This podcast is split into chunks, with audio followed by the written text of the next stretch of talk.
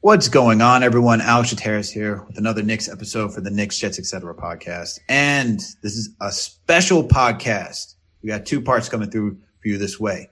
We got one, about a 30, 40 minute part where John and I just wax poetic about the New York Knickerbockers and their nine game winning streak, talk about Julius Randle, RJ Barrett, Obi Toppin's improvements, Reggie Bullock coming through, Nerlens Noel, D Rose being the low key trade of the year, man, sending over DSJ and a second rounder to get the former MVP to help push this team along. And guys, we just go in talking about all these guys, how Julius should be considered for MVP in that top five MVP ranking, talk how he should probably be a third team all NBA selection, how he's definitely going to win most improved discuss RJ Barrett's improvements. We just go all in on it, man, because the Knicks are on a nine game winning streak. I don't know how you can't be hyped to see the New York Knickerbockers going on a nine game winning streak, longest streak in the NBA right now this season. It's insane. If you told me at the beginning of this year that we'd be seven games, I think it's seven games over 500. I would have called you crazy. If you told me we were on a nine game winning streak this season, I would have said you're crazy. Go, go get off those drugs. But hey, we're here. We're happy. We're excited. Fans are out in the street going wild. And it's just been spectacular. But guys, there's a special guest after this one. We got Rsonist of Heatmakerz, multi-platinum producer. Probably know him for the most famous song, Dipset Anthem. Worked on that. Most of the tracks for that album. If you know Jim Jones, Cam'ron, Juelz, Santana, He's worked with all those guys and more, like Lil Wayne and Beyonce. We had him on the pod talk about New York Knicks and talk about being a producer and the hip hop industry. So it was a lot of fun. Make sure to stick out for that one. It's a fun podcast, fun interview, just a fun discussion. Felt like we're just sitting around the table, just having a good like kickback with everybody. Yep. And John, John, what's for etc. Well, we didn't uh, split up an etc. portion today, so we basically just go through the Knicks upcoming slate where we got the Suns, the Bulls, we got the Rockets and the Grizzlies, the beginning of that new West Coast trip that everyone was crying about as soon as it came out. No one had us with that nine game winning streak that you can't stop yelling about, which I love. So we'll talk about that. And of course, we'll get into the TNT game, which is Dallas at the Warriors, which is a huge game for the NBA and the West Coast standing. So just a really fun episode. Definitely stick around and, uh, hear some tips from Rsonist and not just about the hip hop community and producing, but also how it translates to your job and your everyday life and really, uh, progressing. So it was really cool. Yeah, absolutely. John and I enjoyed it. And we had Ricey, our producer, in because that's one of Rice's biggest influences in his producing career. So it was a great conversation. John, uh, John and I really loved it. So just stick around. Great, great all around. Any, any last remarks, John? Nah, just let's go Knicks. Let's go, Ricey.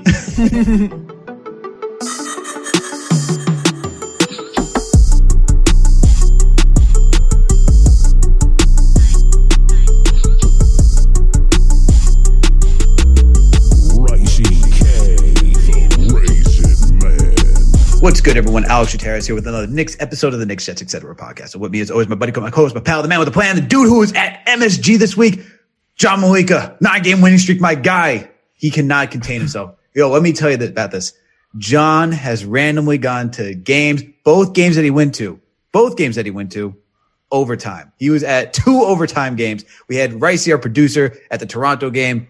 Yo, this eh, nine game winning streak, John. John, how are you doing today? Nine game winning streak. Dude, I, I, I, what a week, Alex. What a week. What an introduction as usual. Man, I can't believe it. And to think the New York Knicks are getting our mind off the New York Jets in the draft this week. Like I haven't even thought about the draft, man. I haven't even thought about it. They're keeping our mind off the draft, the Yankees. Knicks are doing wow. stuff, man. And and our mind on the playoffs. And our mind on the playoffs. I was screaming fourth seed after that Hawks game. I first of all, I formally apologize for these overtime games. I'm sorry. It hurts. it's cardiac Knicks for me we, way we, more we than you. John. yeah, like just being there, like the intensity is, it, it hurts. But after to just wail in the street, nine. Oh, no, it was four, uh, I was fourth seed. I was screaming fourth seed at the time. It was eight. What a game against the Hawks. I was, I was really sad about the Trae Young stuff, but man, Alex, I was flying high we thought we were excited about the six game winning streak. we thought we were excited about the seven game winning streak. If we get a double digit, whoo. Yo, I don't know how I'm gonna act. Suns. I don't know how I'm gonna act. Act. Could be reckless. Reckless. It's, it's so funny. So, um, I'm Coptic Orthodox and it's my Palm Sunday today. So right after liturgy, we, I was like saying hi to a friend I haven't seen in a while. I was like, oh, you know, uh, good to see you. He was like, yeah, nine, nine. I was dying. like literally the first thing I heard this morning after church was nine. I was like, let's go. My mind immediately snapped into Knicks mode. I was like, I'm so happy we have off today. And it reminded me really, really, really quick that the Knicks have been really good during the matinee games. Yes. Yeah. One o'clock games. That I was saying that's why for betting, I was just saying, you know, one o'clock. That's why I said earlier this week, like, yo, we've been really good at one o'clock games. Please, if playoffs, just set them at one o'clock. We're sweeping everybody. I don't even care. I know, I know. I'm hoping that the Knicks are like that the people treat the Knicks like the Knicks and not like the team we see right now. And if we get into the playoffs, like, yeah, yeah, yeah, we'll put you, we'll put you in the in the noon slot, like when people are just waking up. We don't want you in the primetime game because you guys stink. I hope that's how they treat us because we have really perfected the one o'clock starts, three o'clock starts. And I, I couldn't believe it, especially if you remember me and you talking at the beginning of the year. I was so nervous about those games. I was like, oh, I don't know, Saturday games, Sunday games. Like we're just historically not good at that. But Thibodeau has really turned that around, dude. Absolutely, man. Yo, Tibbs, Julius, RJ, the entire squad. We don't even have Burks. We don't have Mitchell Robinson, and we're we're doing. Can you believe it? right I forgot now, about Burks, bro. I forgot about Burks. It's so sad. It's crazy because he's been a closer for us. And Julius, RJ, Reggie, Derrick Rose, we've had this has legitimately been a team effort all the way through.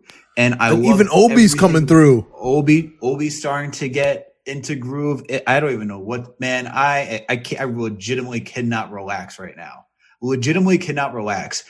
My fiance's parents are just like, oh, uh, Knicks are winning. I'm like, hell yeah, they're winning. Just like get out of my way. I'm I'm wearing Knicks gear all around. I'm wearing Knicks hats up in Boston. People are like, oh, Knicks. I'm like, yeah, four. Where are you at? Six? Cool. Don't talk to me. Like legit, I legit said, you're six, right? Don't talk to me right now. Trying to talk smack to me. Don't, don't even bother me. Don't- I don't got time for this nonsense. We're on a nine game winning streak at this point. I don't need you. I don't need you in my life. Let's right? go. Let's worry about it. go. And, we're, and they're losing today. We're recording right now at uh, 5:04 p.m. Pretty sure the Celtics played the Hornets today.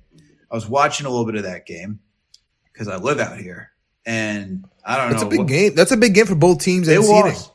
By the way, the Celtics lost 125 to 104 today. Okay, I don't want to hear any Celtics fan talk to me saying, "Oh, this is not this is fake for the Knicks." You guys have been looking like doo doo all season long. All right, you guys have been on and off. Sure, you've had injuries. Sure, you've had uh, players deal with COVID. But today, would like legitimately today, these got these cats had 13 turnovers. They had they had they had 12 by the half. They just Kemba played. play? Kemba did play. All of them played. All the He star- off. all the stars are playing for today. Yeah. all, all the stars are playing. I don't want to hear it. Okay. Especially, I don't like, we don't even have a legitimate rivalry with the Celtics. There's not many playoff matches that we've had against them. It's just a New York Boston thing. Okay. But it's, it's ridiculous that they're even trying to like create something that's been like out of nothing. It's, it's pathetic, dude. I, I really can't stand when people, when fans just out of the woodworks come out of nowhere. But hey, John, let's, let's, let's get into the, the meat and the bones of what we've been seeing um, this past week from the Knicks. You know what I mean? So Julius Randle, Julius Randle. I, I I'm so impressed with how he's been playing this past this past week, man. Because without Alec Burks, you thought we would struggle with closing, with trying to figure out who's generating offense. But Randle's been coming through. He's been playing very well these past couple of games. Not even past couple of games. This past nine game winning streak. Let me just let me just read some uh, stats off to you from when it all started. Okay, fifteen points, ten rebounds, eleven assists, one three pointer. Twenty six points, eight rebounds, five assists, one three pointer. Thirty four points, ten rebounds, four assists, two three pointers. 32 points, eight rebounds, five assists, five three pointers. 44 points, 10 rebounds, seven assists, six three pointers. 33 points, five rebounds, 10 assists, two three pointers. 16 points, 10 rebounds, seven assists, one three pointer. 40 points, 11 rebounds, six assists, six three pointers. 31 points, 10 rebounds, one assist, three, five three pointers. It is insane what Julius Randle has been doing on the court, man. And for everyone who just heard me name off all those stats, that's over this past nine game winning streak. In total, in total, for this past nine game winning streak, Julius Randle has been averaging 30 points, eight rebound, nine rebounds, six assists, 46 field goal, 46% field goal percentage, 45% three point percentage. It's insane what Julius Randle has been accomplishing this past week. I've just been I've just been enamored. I've been in awe with everything that he's been doing. It's dude, he's legitimately been getting MVP chance in the arena and deservedly so. Julius Randle's been getting MVP chance in the arena. He should definitely win most improved. He should definitely be in the MVP, you know, uh, he, he, he should definitely be in the MVP conversation and he should definitely be at minimum making an all NBA team with this type of performance. I, I think you have to put, you know, if he's not making it, he has to be in those considerations. He has to be in that thought process because what he's done for this team is just insane. Absolutely insane. What do you think about Julius Randle's performance from this past week? I mean, this past week is, or just even the nine game winning streak, man. It's yeah, insane. Just the season, just the season. You know, it, it, he, he hasn't done anything these last nine games more than he did all season long, besides the first game of the season, of course. The first game of the season was tough. I, I'll never forget it because I remember me and you looking at each other, just staring each other in the face like, no way, no way we can do this again for a whole year, man. Uh, but after that one game, he really, most improved player, of course, is a lock. Vegas says so, so we just have to go with that. He's like minus 1200 to be the most improved player, which is about what the Knicks playoff chances are right now. So those are both lock.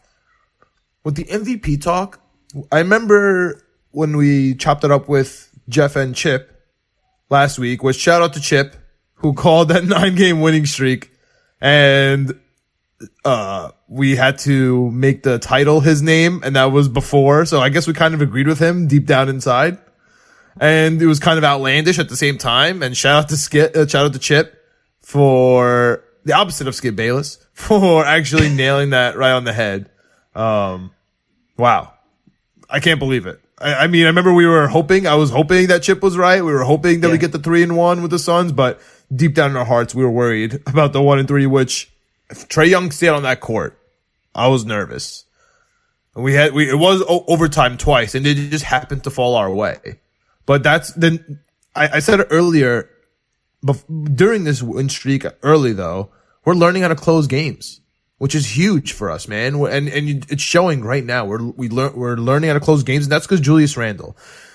The one thing I'll say I don't like about him is sometimes he holds the ball too much at the end of the shot clock. He, sometimes his his court awareness maybe isn't there. I mean, he, he's not perfect, right? His turnovers are high. And sometimes that's because he's doing too much, either dribbling too late in the shot clock or a couple of times now at the end of the half or at the end of games or at the end of overtime. We've seen a lot of buzzer, you know, tight buzzer beater times. He's holding the ball a little too much. That'd be my slight criticism of him. But I know we're talking about MVP talk. So uh, I'll, I'll stick to, you know, I'll, I'll go back to that. And I cannot imagine that Steph Curry is in front of him. Because that's what we're talking it about, makes right? no sense. Yeah, like that's what we're talking about because he he's really like the number four spot. I think that the top three are are are pretty locked in with the Joker, even though that's kind of been that's kind of been suspect. And then we have Giannis, who is low key showing that he should be the guy. And then we got Chris Paul, of course, who we talked about on the upper echelon. And then it's the four is LeBron and Steph who were injured. And then, and then you know, conventional thought would put Randle right after them. I think you got to put Randle in front of them. I think he has to be number four.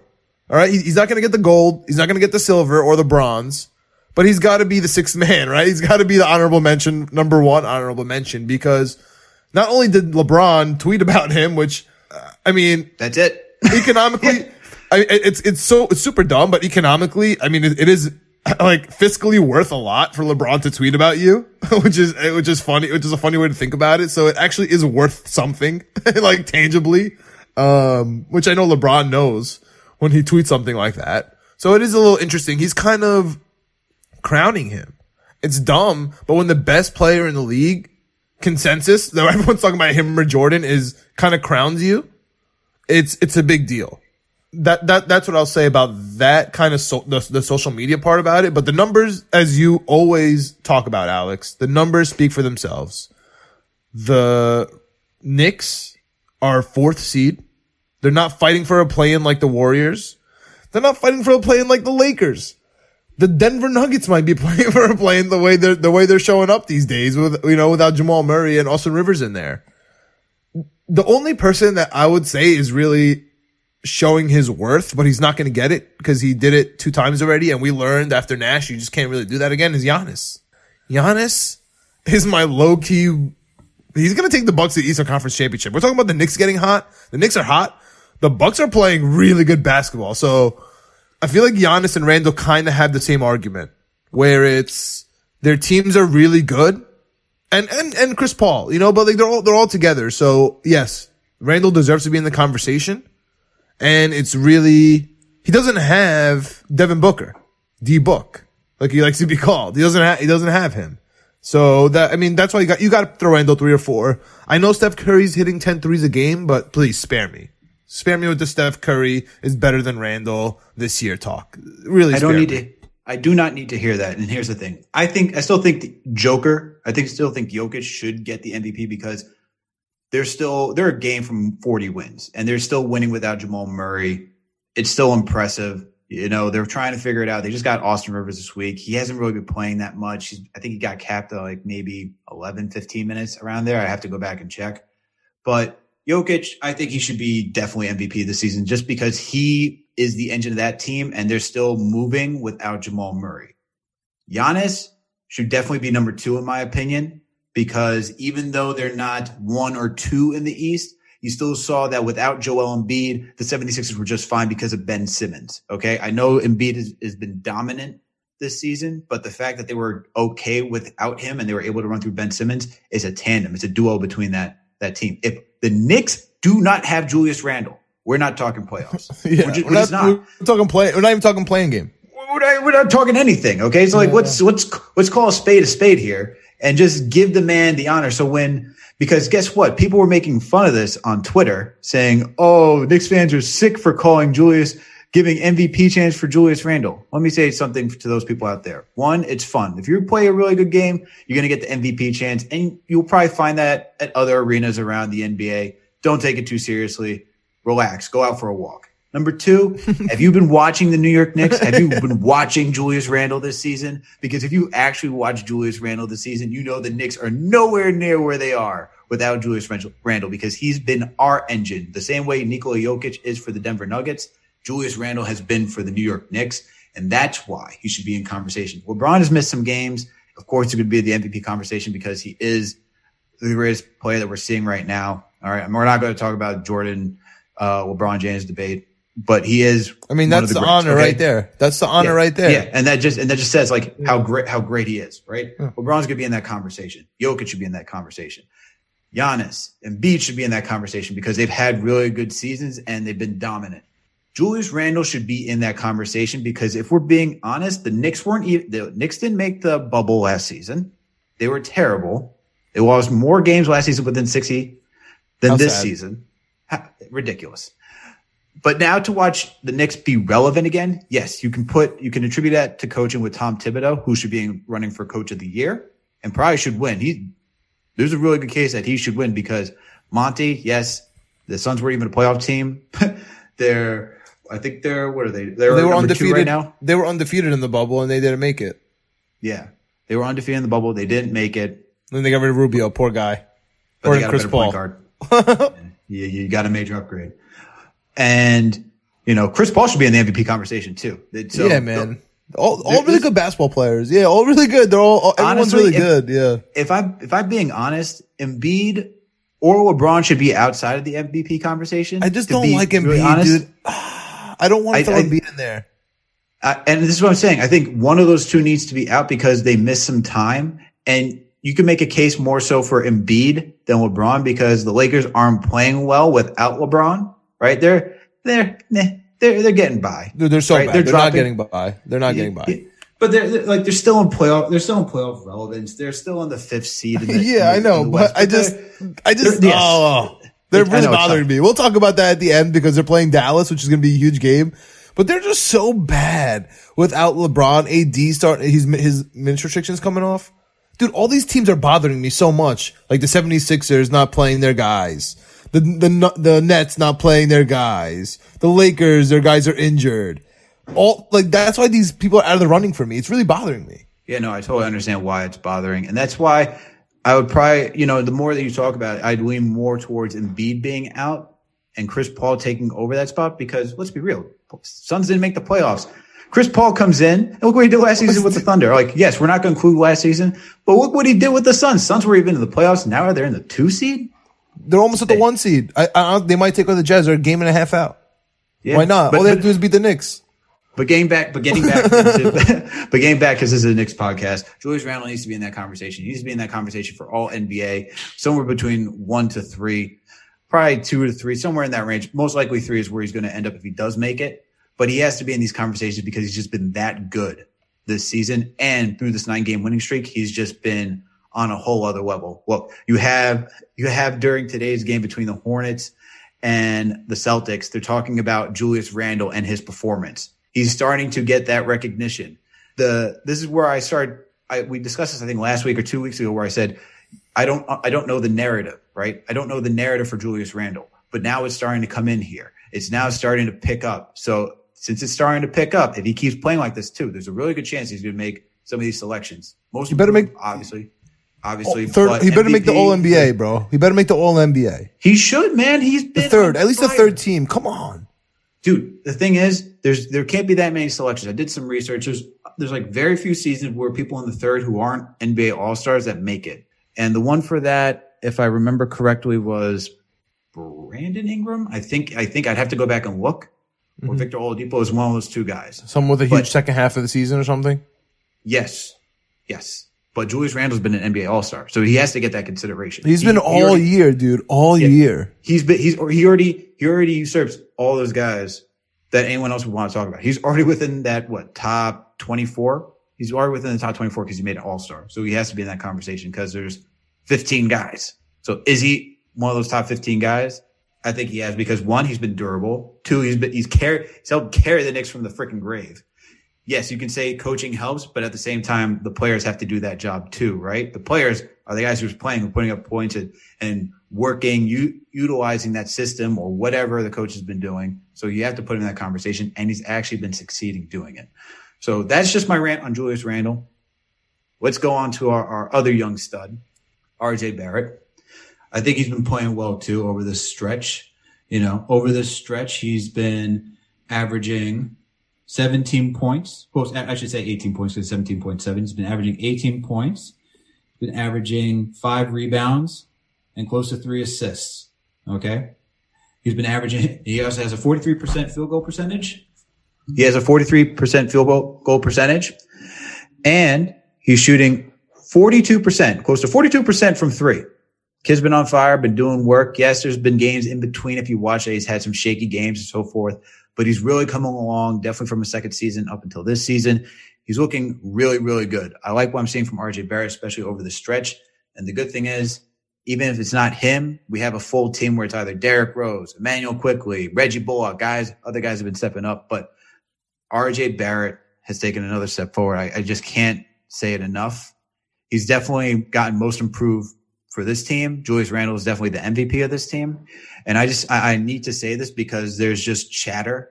There's just chatter uh, uh, in the interwebs that RJ Barrett, according to some uh, writers, that he's still a bum. Where I, I would then question you as a journalist if you were doing, if if you're really doing an analysis and reading, um, don't you see just the numbers alone like the, just the jump. If you're if you're even using the eye test, forget forget numbers. Then if you're using the eye test, if you're hitting your shots and you're hitting most of your shots, doesn't that mean you've taken a step forward?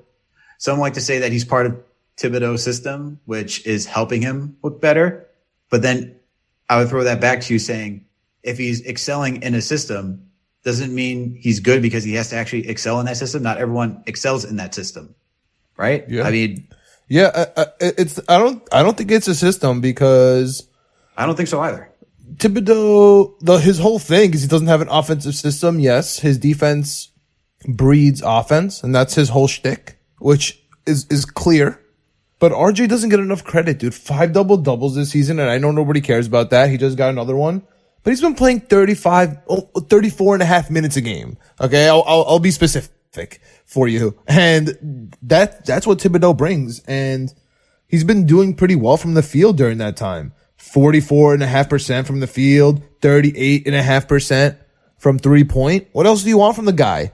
I mean, how much of, we, we started last year, even midway through this year, people, not just Twitter, analysts, beat writers, having fits because RJ Barrett has the ball in his hand at the end of the game.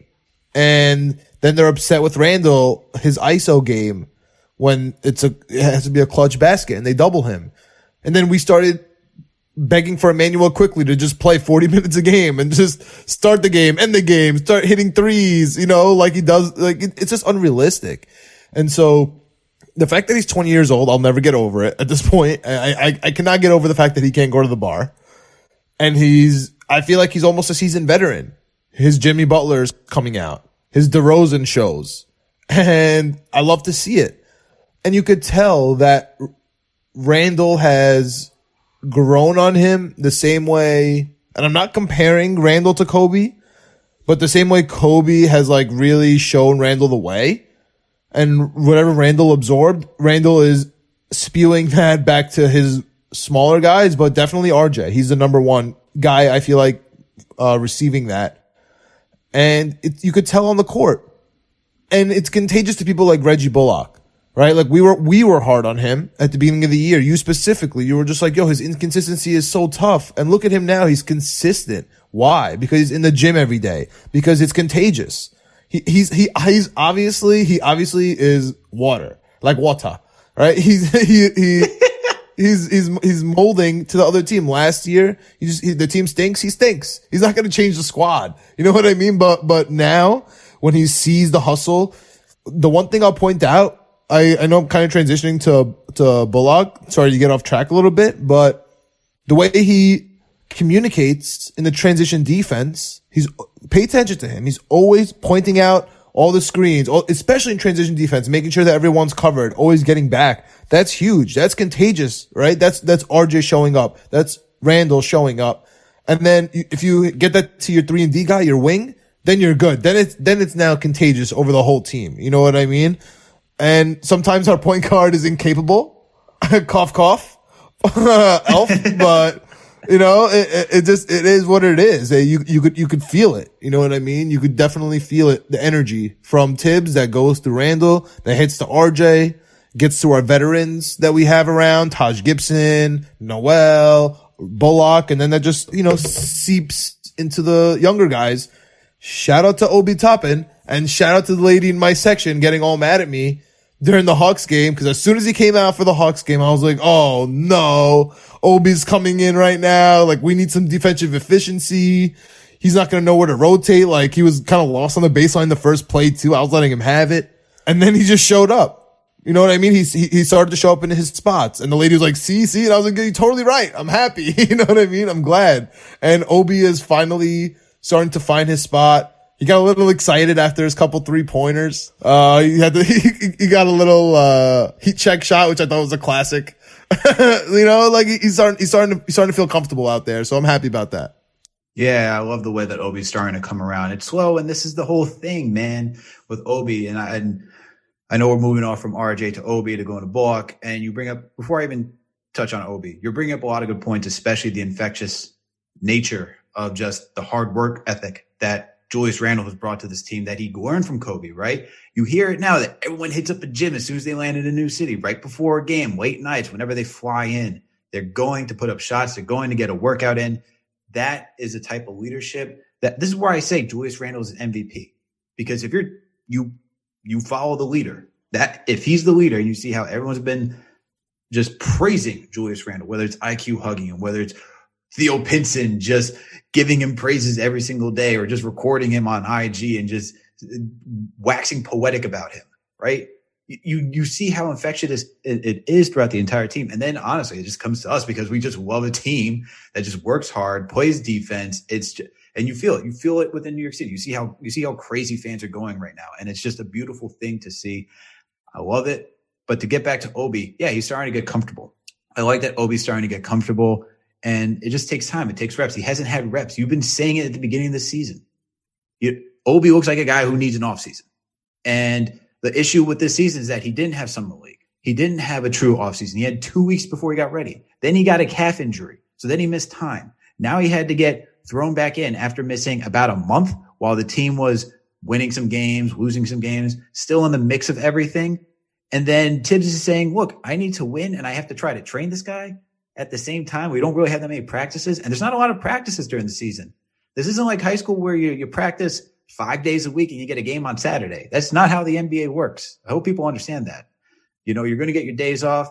There's media relations that players have to go through. They're not practicing every day. It's then up to them to train on their own to get some reps in, to get their shots in. And that's what they're doing. And that's where you're seeing this work comes in because it takes that extra stuff, right?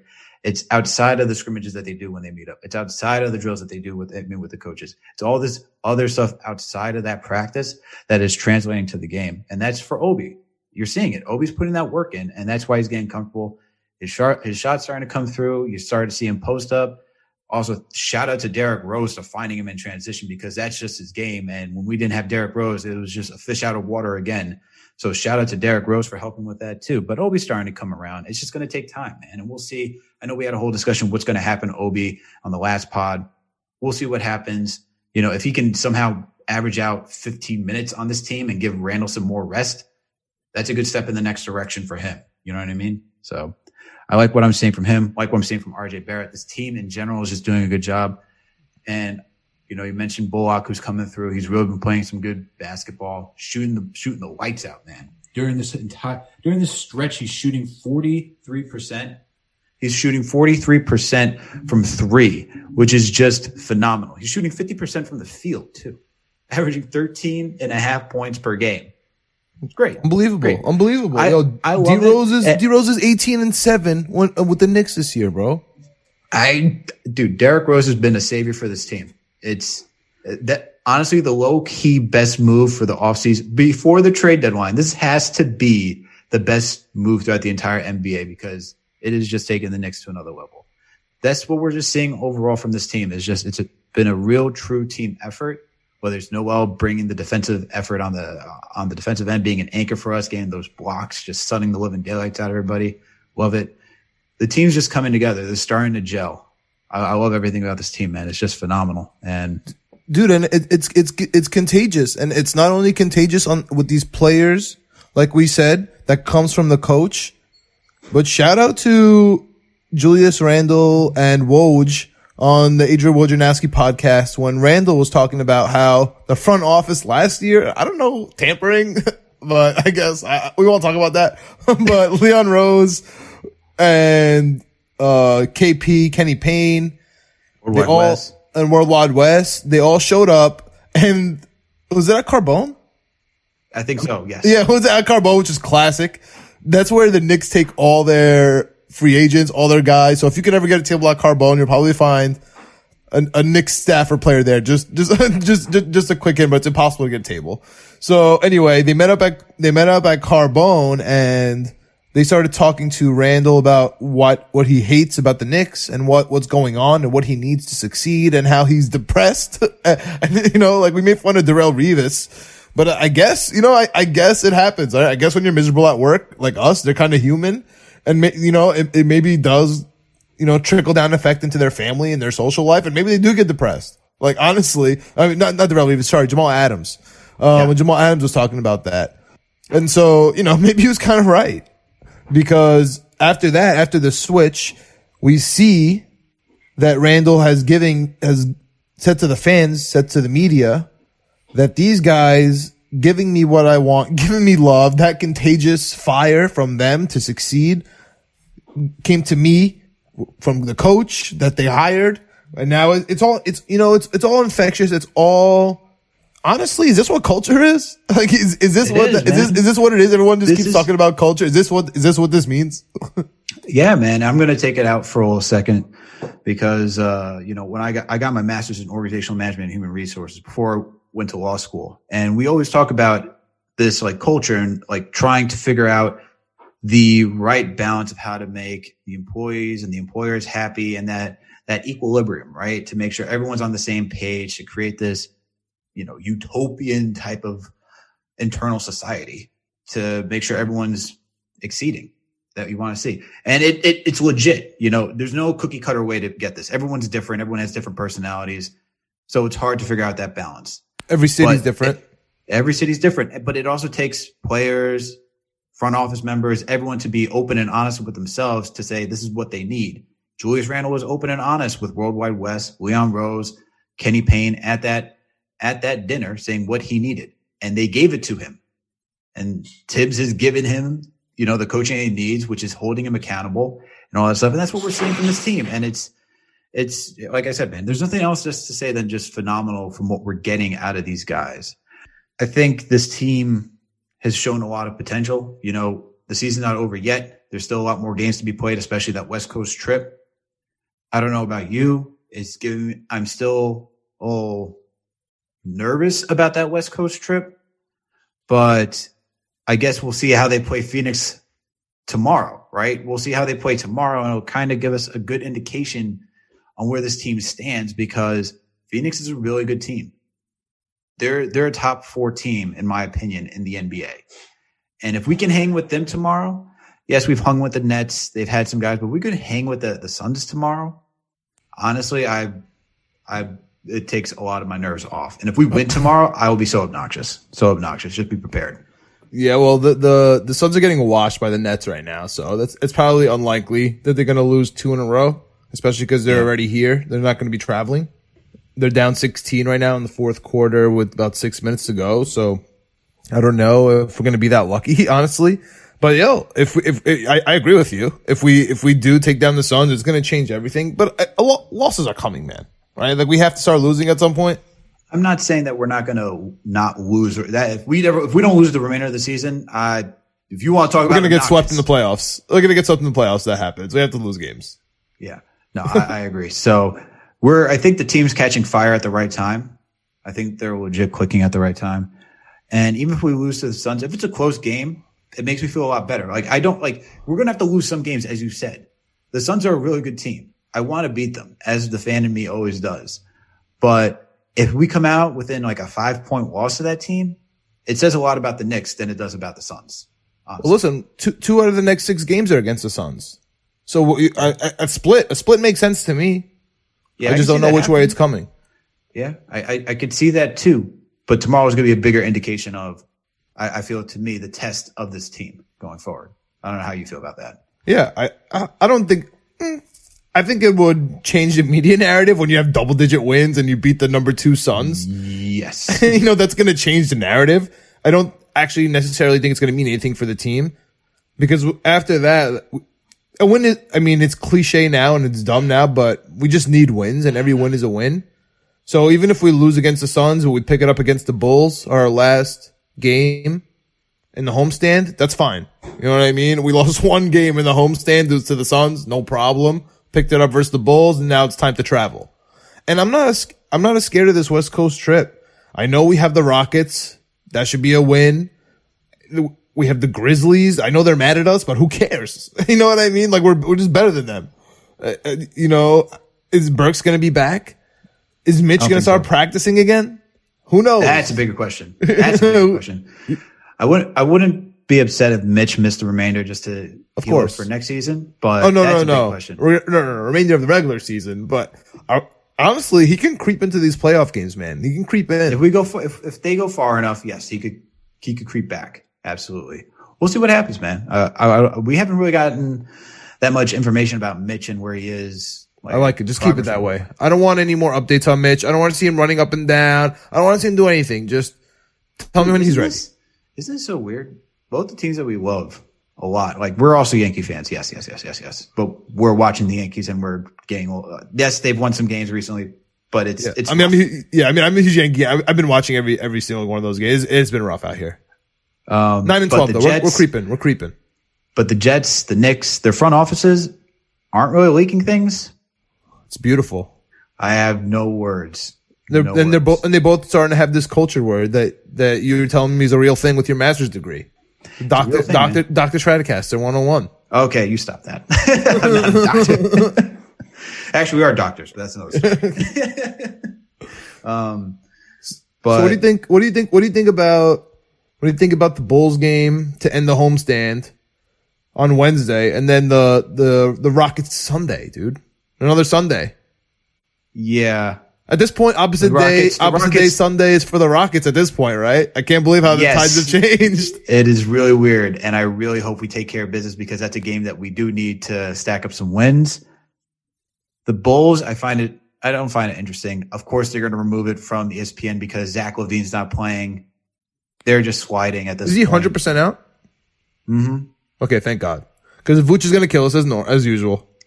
If Zach LaVine was playing, It'd be, it'd be I'm not. A, I'm not afraid of the Bulls, but you know that there's a potential both of them could just go off, and that's just a lot. yeah. Despite the fact that we are the number one defense in the NBA, you know, kudos to us. We have been getting into some shootouts during this streak. And guess what? We're all number also number one in this during this nine game winning streak in offensive rating. So Ooh, I like that. We are number one in offensive rating during this winning streak. Our offensive rating is 118.7. So we're averaging close to 119 points per game, my man. Dude, if you if you are in a state with legal gambling, and if you are been paying attention to the Knicks, they have had twelve straight covers on this nine game money line winning streak. Obviously, just unbelievable. If you could find the props for Reggie Bullock points, Noel rebounds, Randle double doubles, I mean these are just money in the bank. Even RJ double doubles, you'll get one once in a while. if you're a betting person and you want to do prop bets, make sure to go check out Thrive Fantasy and use that code, baby. KJE. Make sure to go, do it. Make sure Let's to go, do it. Um, yeah, John, let's talk about we, we've we've waxed poetic about these New York Knicks, about Julius Randle, RJ Barrett, the entire team, whether it's Reggie Bullock or Derrick Rose, Nerlens Noel. Let's look at this upcoming slate, man. And we're gonna do the TNT slate as well because after this, well, Knicks talk, as you guys already know, because you already listened to the intro of this podcast, we got Rsonist, heat makers, legendary Pew, pew, pew, producer. pew. Yeah. we got him coming up next. So we're going to do all of that right now before you hear that interview. So, John, let's talk about these uh, upcoming uh, slate games for the New York Knicks. Who do we got this week? Well, again, we, we, we mentioned it. We got the Suns on Monday. That already happened. We got the Bulls and Knicks tonight or Wednesday. Then we got the Knicks at Rockets on Sunday. And then we got the Knicks at Grizzlies on Monday. Honestly, if it wasn't for this crazy winning streak, I would say there's potential to win these, to go, you know, lose the Suns game and go 3 and 0 after that. It's going to be a little tough. We have to drop one of them, man. We have to drop one of them. It only makes sense. So I'm going to drop, I'm going to drop the Grizzlies game at the end hmm. there, but that's impo- that's, that's impossible, right? We have to lose to the Suns too. So we'll lose to the Suns, lose to the Grizzlies and beat the Bulls and Rockets in between. I feel like that's I like fair. that. I like that. I like that. I think we're going to beat the Rockets and the Bulls. We get frisky, man. We're going to beat the Grizzlies too. We're going to lose to the Suns, but we come back, bounce back, right back winning. I feel like Jeez. That's this a is that team, man. That's a lot. So speaking lot. of betting, speaking of betting, are you if you're talking like this, like we're beating every team, right? If you're all right, so when I if you're talking to the Thrive, not the the not the Thrive, uh, Tally side. I'm talking Tally about tally side, Alex. if we're talking about tally site, Alex, this is fan me. I Okay. don't have a good feeling until the day comes. So Sure. Okay, let me ask you a future I though. feel Let me I ask you a future though. A future bet. Okay. Are you taking are you taking the Knicks plus 8500 to win the Eastern Conference? I know that's I know it's a long shot, right, but if for- you're telling me we're going to win all these for- games. for for uh, for The fan Alex. The fan Alex, yes. Okay. Okay. Betting Alex, I really only trust because the way you're talking, though, the only teams, of course, there's the Nets and the Philly, but the only teams I'm really trusting is Milwaukee, and the second team I'm trusting after that is the Knicks. The way you're talking, just the way you're talking. I, I hear what you're Number saying. one So- defense, number one efficiency. Like, what, what are we talking about here? So this is a hot streak right now, right? Every team has their hot streak. I don't know how long this hot streak is going with offensively. Everyone's clicking right now. And you have to think that once Burke comes back, that dynamic changes once again. So that that's why. With with Memphis, Memphis is five and five in their last games. So that's why I could say we're we could take Memphis. Memphis hasn't really been playing to a caliber where they're the AC right now. They're gonna they're most likely in the play in. Look, they just they barely squeaked out against the Trailblazers 130 to 128. They lost to the Clippers. They lost to the Nuggets in, double overtime. You know, they, they've been, they have those games, man. They've lost to the Mavericks recently too. It's just so hard. I mean, they even lost to the Pacers. They lost to the Pacers after they lost to us. You know, that's where I And say, Miles Turner's been out. yeah, and Miles Turner's been out. And the Pacers aren't necessarily a good team either uh, at this point. You know, Shouts to Sabonis, who got who hasn't been the same since Randle sunned him. hmm he learned with the real, uh, The real. MVP, real MVP, ma. So I think Durant was talking about Randle. Randle's a real MVP. Probably. Um, probably was. Probably giving praises. He was like, yo, I, this guy deserves it, man. I just see the future. I see the vision. I see it. Yo, Randle's speaking of the KD, speaking of KD, he wants the Knicks in the in the second round. Me too. So does Randle. Randle wants a matchup too. Randle wants it. He said that Give be me fun. it. Give me it. Let's do it. Let's do it. I'd like to see it. Um, so that's why I say Grizzlies. It's, we know the Rockets are just doo doo at this point. They're just not playing good. I mean, they could obviously have a opposite Sunday. They're in Tank us. City. They're in Tank Yeah, City. they are. They're they're just they're just the, One, two, three, yeah. Cancun out in Houston. Seriously, that's literally what they're doing. And then the Bulls, Chicago, Chicago Bulls, they they're not another team to take seriously, They're especially without LaVine. bro. I don't know, They're dude. frisky. I don't They're know. frisky. I've been watching them. I've been watching them honestly without LaVine. They okay. Here's the thing. It's weird to say it, but when I watch the Bulls games, they're they kind of get hustle offensive points. Does that make any sense? Yeah, no, it does. They they move So in transition. Yeah, but they're not like good. Like you know, in the like, say it was a playoff setting where it's a half court defense, they're gonna stink. And I think that that's why Vucevic hasn't been striving the way everyone expected him to, because it's really not fitting his game right now. I'm sure they'll change it for next year, and that's why I think the Knicks could kill the Bulls because the Knicks actually are playing playoff defense, and they're gonna they're gonna get them stuck in the half court, and they're gonna and they can't do anything there. Exactly. And I agree with you one hundred percent. And then if we just look who they're relying on, it's Vooch while he's been out, and then you're telling me Thad Young. That Or- Young's or a beast White? thing, but yeah, he's been getting boards. Everybody gets boards against us. I feel like Yeah, we don't. re- I mean, that's the one thing Mitch is was really good at was just Yeah. boxing people out. They clean up. offensive They clean up against Mitch is, us. Mitch is a top offensive rebounder. He's been a top offensive rebounder since he's been in the league, and that's we're missing that. Um, but that's why I'm not worried. Like Memphis, Bulls. I'm not. I say I'm not worried, and I don't say that we can't lose these games. We could obviously lose these games, even against the Rockets. But these are teams that are in positions are in a position where they're not either full strength or they're going through a rough patch and just trying to get back in rhythm. Mm-hmm. Suns, they've been really good this season. You know, if we're talking about the West Coast, I that's going to be a tough one. I hope it's not a blowout versus Suns. Whew. I know it'll it'll really it'll really it'll really humble The us. only the only blowouts we've had is against Philly early on, right? It's against Philly early on, like beginning of the season.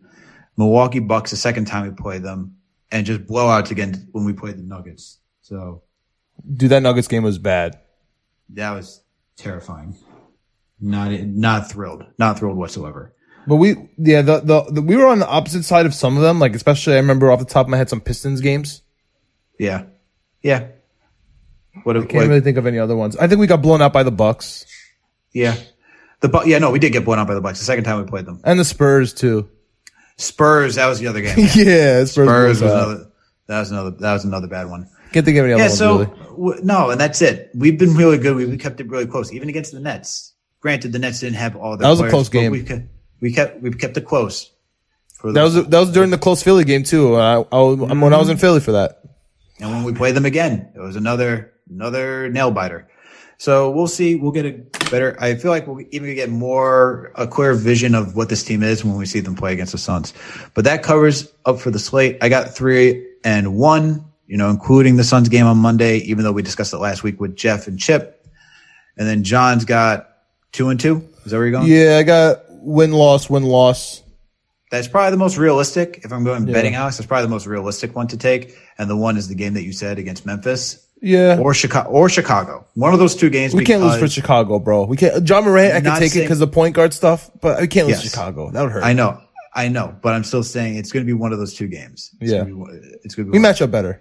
We better beat them. I I agree. I'm just, saying, I'm just I'm just letting you know it's going to be one of those two games. But now let's clear it. Let's finish it up with that TNT game. Who do we got on deck for TNT, John? So there's only one game, and it's the Mavericks, our Mavericks, because we own their draft pick. We own them. And, uh, versus the Warriors. The Warriors have been hot. We've been talking about Steph Curry going off. Even Draymond Green in his backpack. They've been, he's been going off. um, KP, Mr. Kristaps Porzingis with the ankle. Kind of tough, dude. Just tough. Luka hates him. I love I love the hit pieces that keep coming out that say Luka and KP don't like each other. Luka, come over here, man. We don't like him either. Hey, wear that Knick shirt, man. but yeah, yeah, dude, oh, that's crazy. Him in the mellow shirt. But it should be an interesting game. Dallas versus the Warriors. They're both really fighting for their playoff lives. Obviously, the Warriors are a little bit more desperate. Who in their right mind wants to play the Golden State Warriors in the playing game? They'll get one. murked. I'd, give me Dallas all day long. Tim Hardaway Jr. stinks. He'll shoot, you know, 27% in that game and he'll call it a day. We'll win. Oh, we'll Timmy. Timmy coming full form, baby. Yeah, you know what I'm saying? form. You know what I'm Timmy saying? coming I- full form. I do not want to play Steph Curry in a one game game. Is a game seven right away with no time to really adjust to the Warriors. You're done.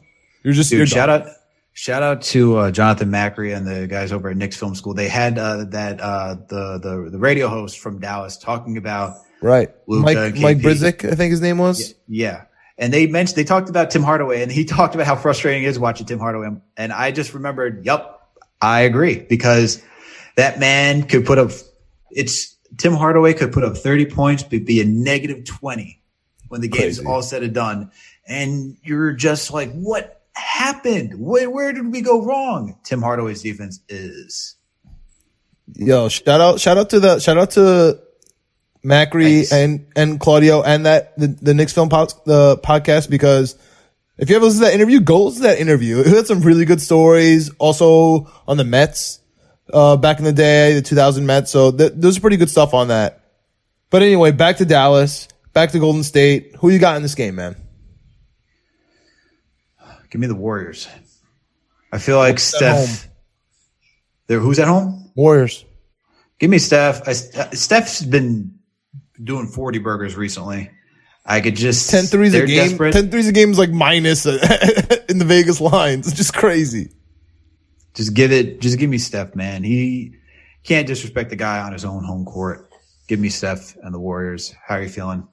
I agree, especially because the Mavericks are on a little trip, even though Sacramento's right near Golden State. Like they're just on a trip, so I pro- they'll probably beat this Kings and then come back lose to the Warriors, which is going to hurt them really in the standings. And I don't know, Steph Curry's in playoff mode.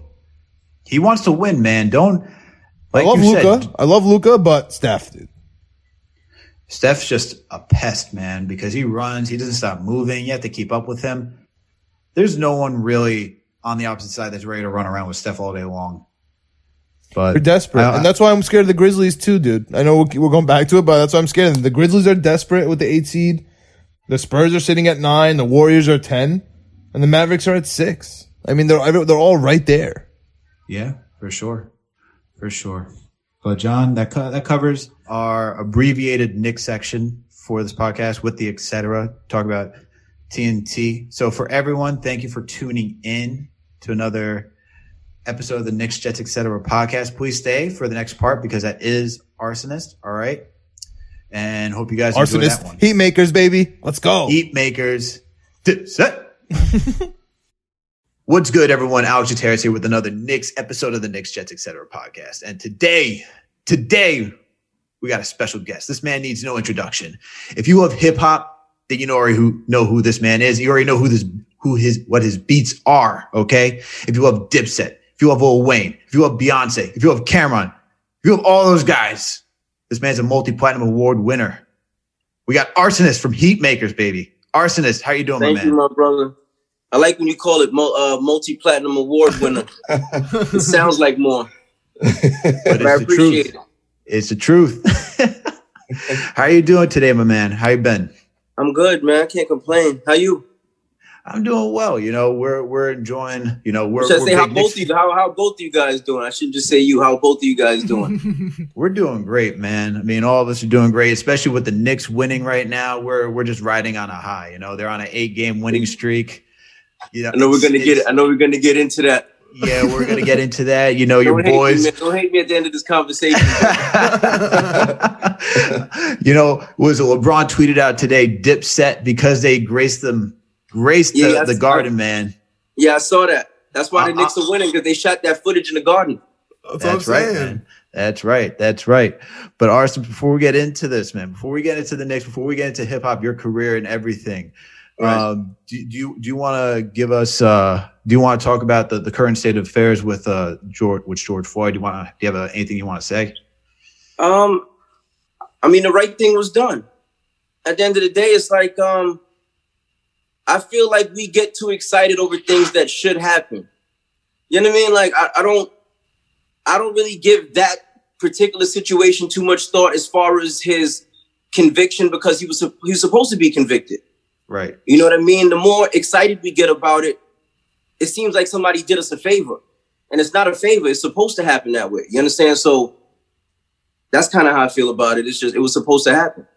No, I agree with you 100%. You know, I felt a sigh of relief. Like I, I was, I was, I was happy for that split second. But at the end of the day, you know, a black man. But I mean, think, think about it. In all reality, what are we getting happy about? Like the man was on camera murdering somebody. We're happy Right. that he got Exactly. convicted of that. No, he was on and I camera. they didn't have to launch an investigation. They didn't have to do none of that shit. It was it was all over social media. So for sure. this should have happened. You know, you understand? Like six months ago. long time ago, right? Long time right. ago. So it's just like, Right. what are we getting? What what would we get happy for? That's nothing to get happy about. Not at all. And that's It what I was was about to supposed say. to For, happen. for a split second, I was, you know, good. The thing was done, right? He should he should go to jail because he's a murderer. But at the end of the day, Of a black man lost his wife for no reason. And we're not gonna Yeah. get him back. His family's not gonna Which get him which back. Which happens more often than not. You know what I mean? Like Mhm. we're just talking about what we see. So much shit happens that we don't see. You know what I mean? Like imagine growing up, the cameras wasn't around for me like that. I seen a bunch of shit that will never make social media. So, you know, I just hope things change, man. That's really that's really it at the end of the day. Absolutely. We need more progress in this country, that's for sure. That's for sure. The fact that we were worried says it all, right? The That's fact a that we were worried that Yep. it was it wouldn't go. that's the biggest problem, right? Yeah, I think that says it all right there. Right. Absolutely. But just want to touch on that because it's still it's still fresh. Um, Mhm. It still hurts. You know, we're all we're all men of color here, and it just hurts us. I mean, look at look Because look what it. happened. What was it yesterday? The Right. 16 year old girl that got shot by. Come Right. on, man. Like, so you celebrate one, and then something else happens the next day. Exactly. Like that's crazy. Right at the same time, too. That was the nuts. That was what's crazy about it. Like right when the verdict was happening, that was going down. Like a lot of this shit. mhm. Believe it or not, a lot of this shit is giving us anxiety, man. Whether whether we we feel it now or we feel it later, it's gonna it's gonna surface. Mhm. For me, I know it has. You know what I'm saying? I get anxiety over shit like that. Right. like you know driving a certain car driving through a certain neighborhood wearing certain shit like it's just you feel crazy because you're a target at any moment by both sides Right. you know what i mean by police and by people that look at you like he's living too good Right. so it's like it's a, it's crazy out here Absolutely. hmm I get stopped more more than enough. I hate that. I'm always nervous. It's it's the most terrifying thing. I've been pulled over for Mhm. bullshit, things I'd ever had on me. And it's just we, we need we need more progress in this country, and Yeah. it sucks. But that's what Like, we what need. about what about cops pulling you over and asking you what you do for a living? How many people do they do that to? Yeah. Yep. That They don't actually do that. happened To, to me. they don't do that to the average person. You know they what's do funny? that to me. You might think I'm lying to. They do that to me 50% of the time I get pulled over. Yeah. You understand? And that's that's not regular. Like, what does it matter what I do for a living if I'm not selling drugs or killing nobody? Right. What, When- yeah. What did What's you fu- pull me over for? That's the Right. question. I remember- Hey, but look, the even having a crazy part is- Depending where you at, you don't have the right to ask that question. Exactly. Yeah. Because you be out of your car with your hands on the hood, getting cuffed, frisked, all types of crazy shit. Nobody wants to go through that. Mhm. And nobody deserves to go through that. Nobody. Yeah. Nobody. But you know, we need to talk about it because it's still fresh, it's still current, and it still hurts. But with Yeah. that, thank you, thank you, Rsonist, and uh, and and we all we all understand it. Thank you for your, for the words on that. But let's move on to you know what we're here for today, Some lighter topics. the wider topics, because that's what people come here for. But they need to they, they, they need their touch of reality too, though, because we can't go uh, every day living in a fantasy. All right, so we need to touch on that. Listen, but here's the thing though, man. We only here for a limited time. So Mhm. Make the you worry about you worry about certain things so much that it affects your your way of living. You understand? And it's like that's not healthy for anybody. Mhm. hmm You need you need a lot of this. Like a lot of basketball talk, a lot of football talk, a lot of baseball talk, a lot of boxing talk. It's just a frivolous conversation sometimes is needed. For sure. You know what I mean? Like what other people might deem as frivolous. You understand? But it's needed. For sure. So let's get into it. The New York Knickerbockers, man. let's hear about your let's hear about your relationship with the, the New York Knicks, man. They're on a winning streak. Do you, You know? remember? Do you remember when Patrick Ewing went up for that layup and he should have dunked it? All right, missed? now you're just hurting me, man. No, no, no, I'm just- I'm just- roll. this, this is how I'm gonna set the story off. Do you remember that? Yes. Yeah, of course. Yeah, we do. on on that particular day, I traded in my Knicks jersey.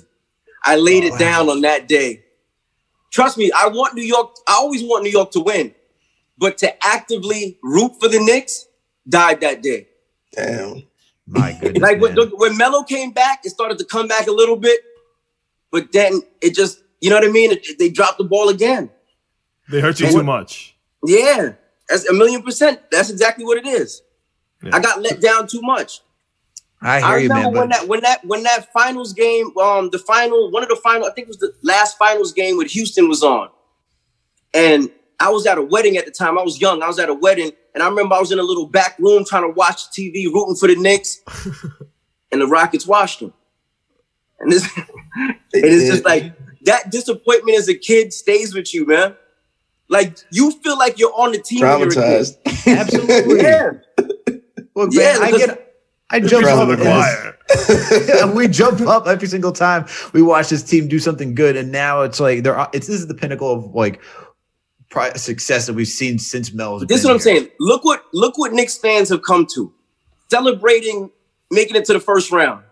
This is what New York fans have come to. It's like, are we serious as New York fans? Damn man, I'm gonna take We're those ce- eight games. You don't Like we're I'm celebrating mediocrity at this point. Like that's nah, I can't do that. I'm taking the eight.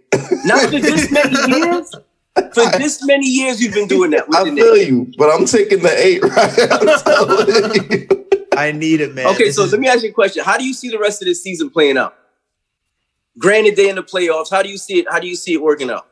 Oh man, if we're if it's if uh, peaking, uh, second round exit, like we had with So you- Melo. Mhm. Wait, hold on, hold on. So you're trying to tell me they come in eight seed? Oh yeah, but this year is structured different, right? We're the They fourth seed right now. We're the fourth seed Fourth right seed now. Right now, What? yeah. Yo, the Knicks are the fourth seed? they are the Yeah, they're man. fourth seed.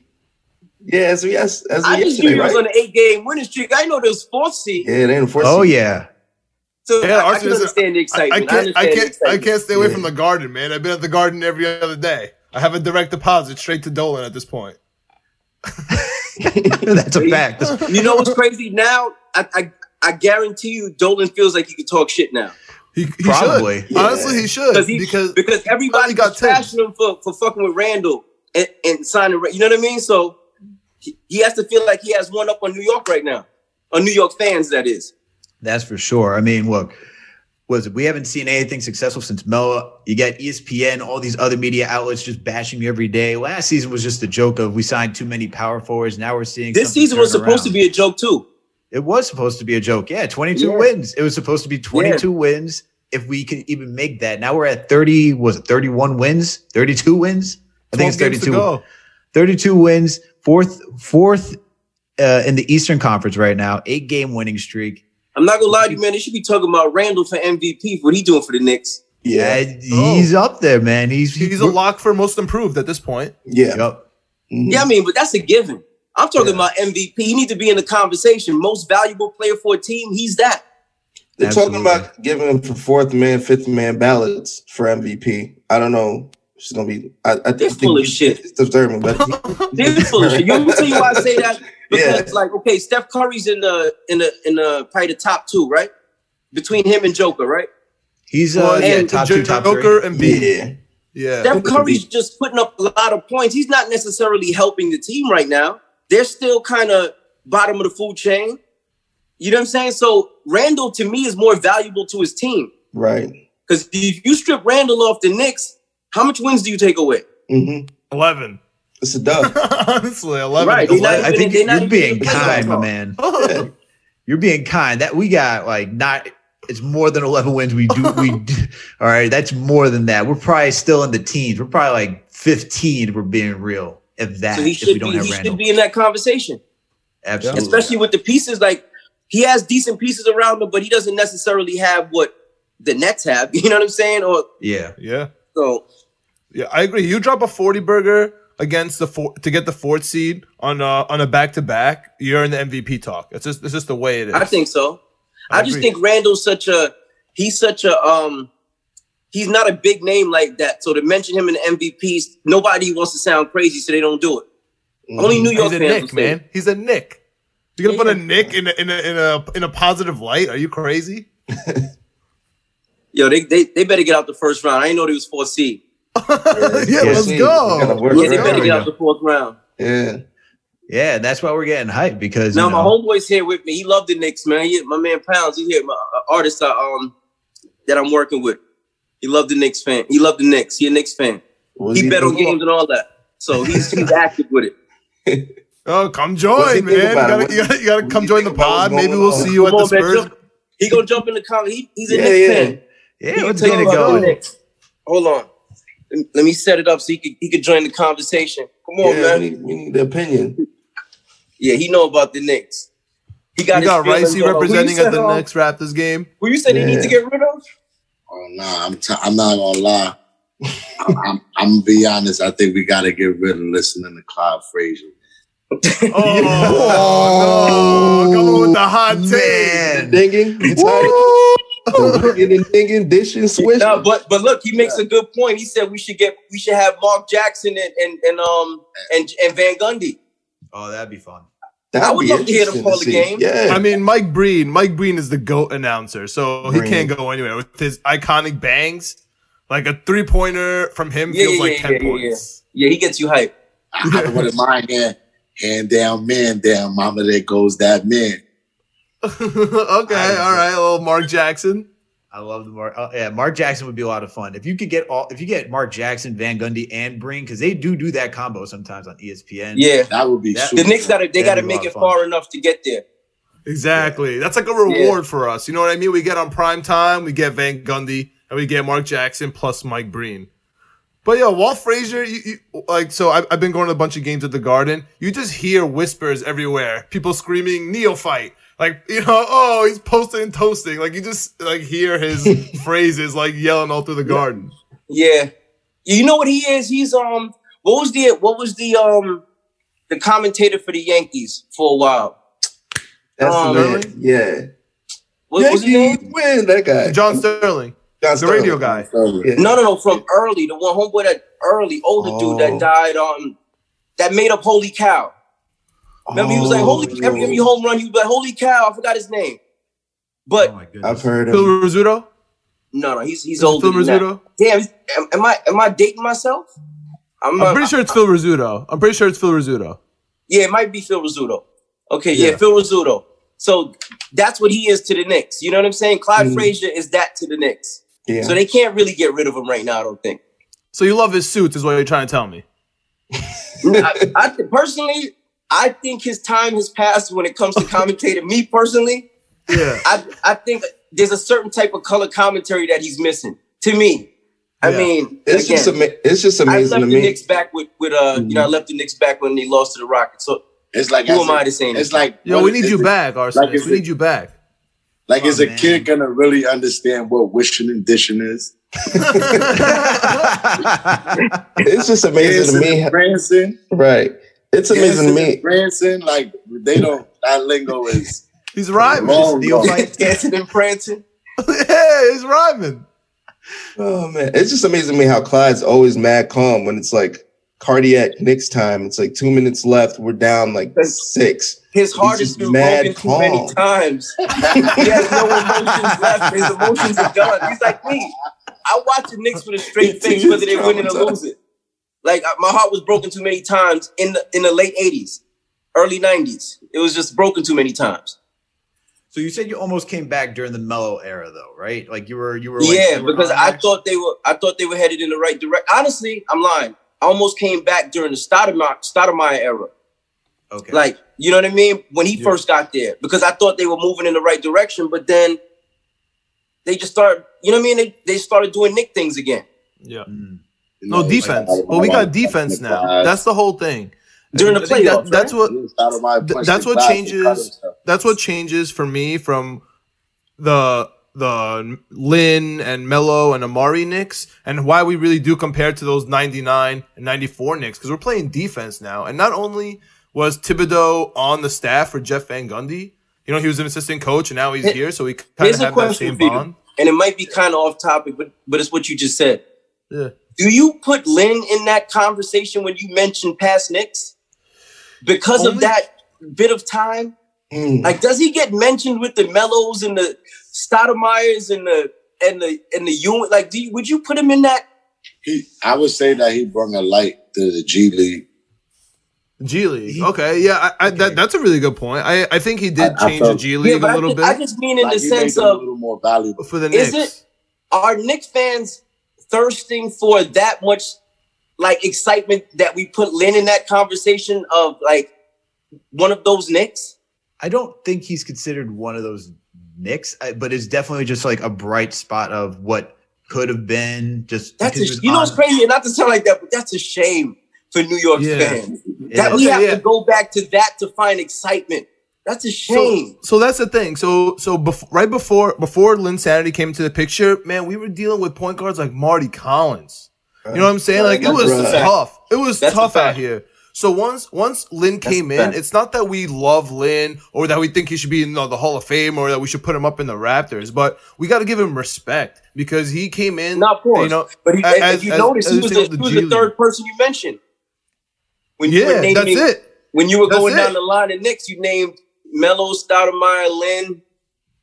That's it. Been That's tough, literally man. like if, if we're as well going by timeline, that's Tough. it. Um, what was homeboy's name? Um, that was going crazy on threes for like um, I forgot his Steve name. Novak. Steve Novak. Novak. We might as well throw Novak in there. I mean, there's a. We might as Let me tell you something. in the mix.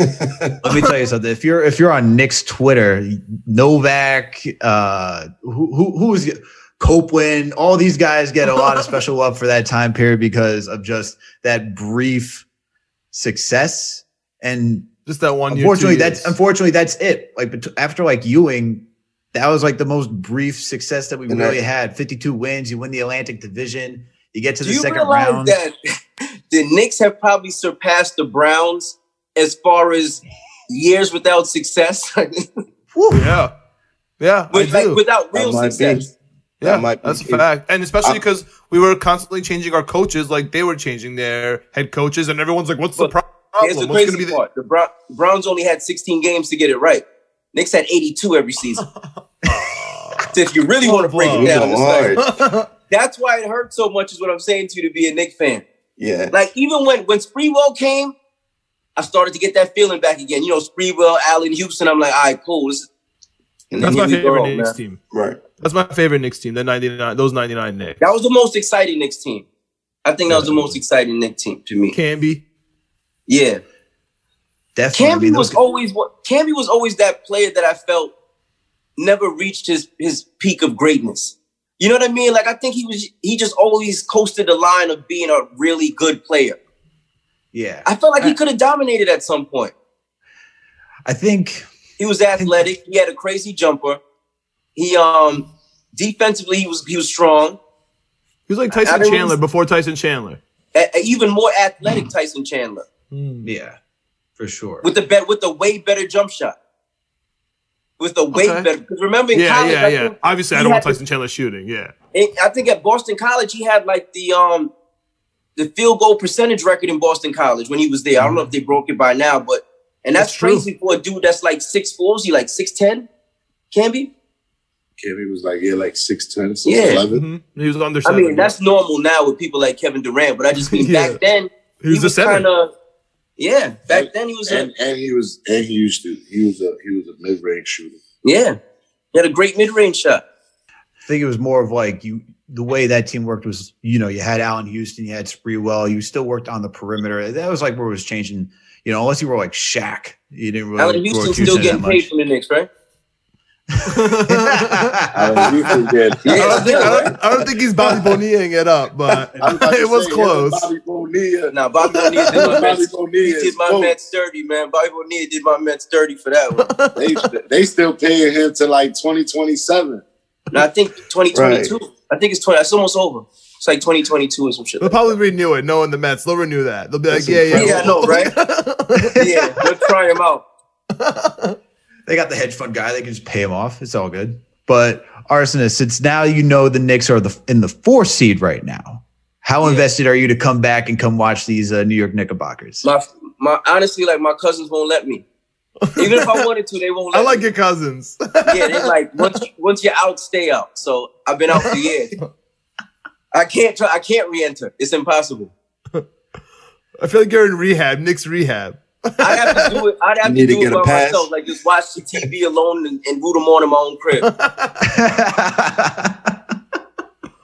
Come But to yeah, the garden, man.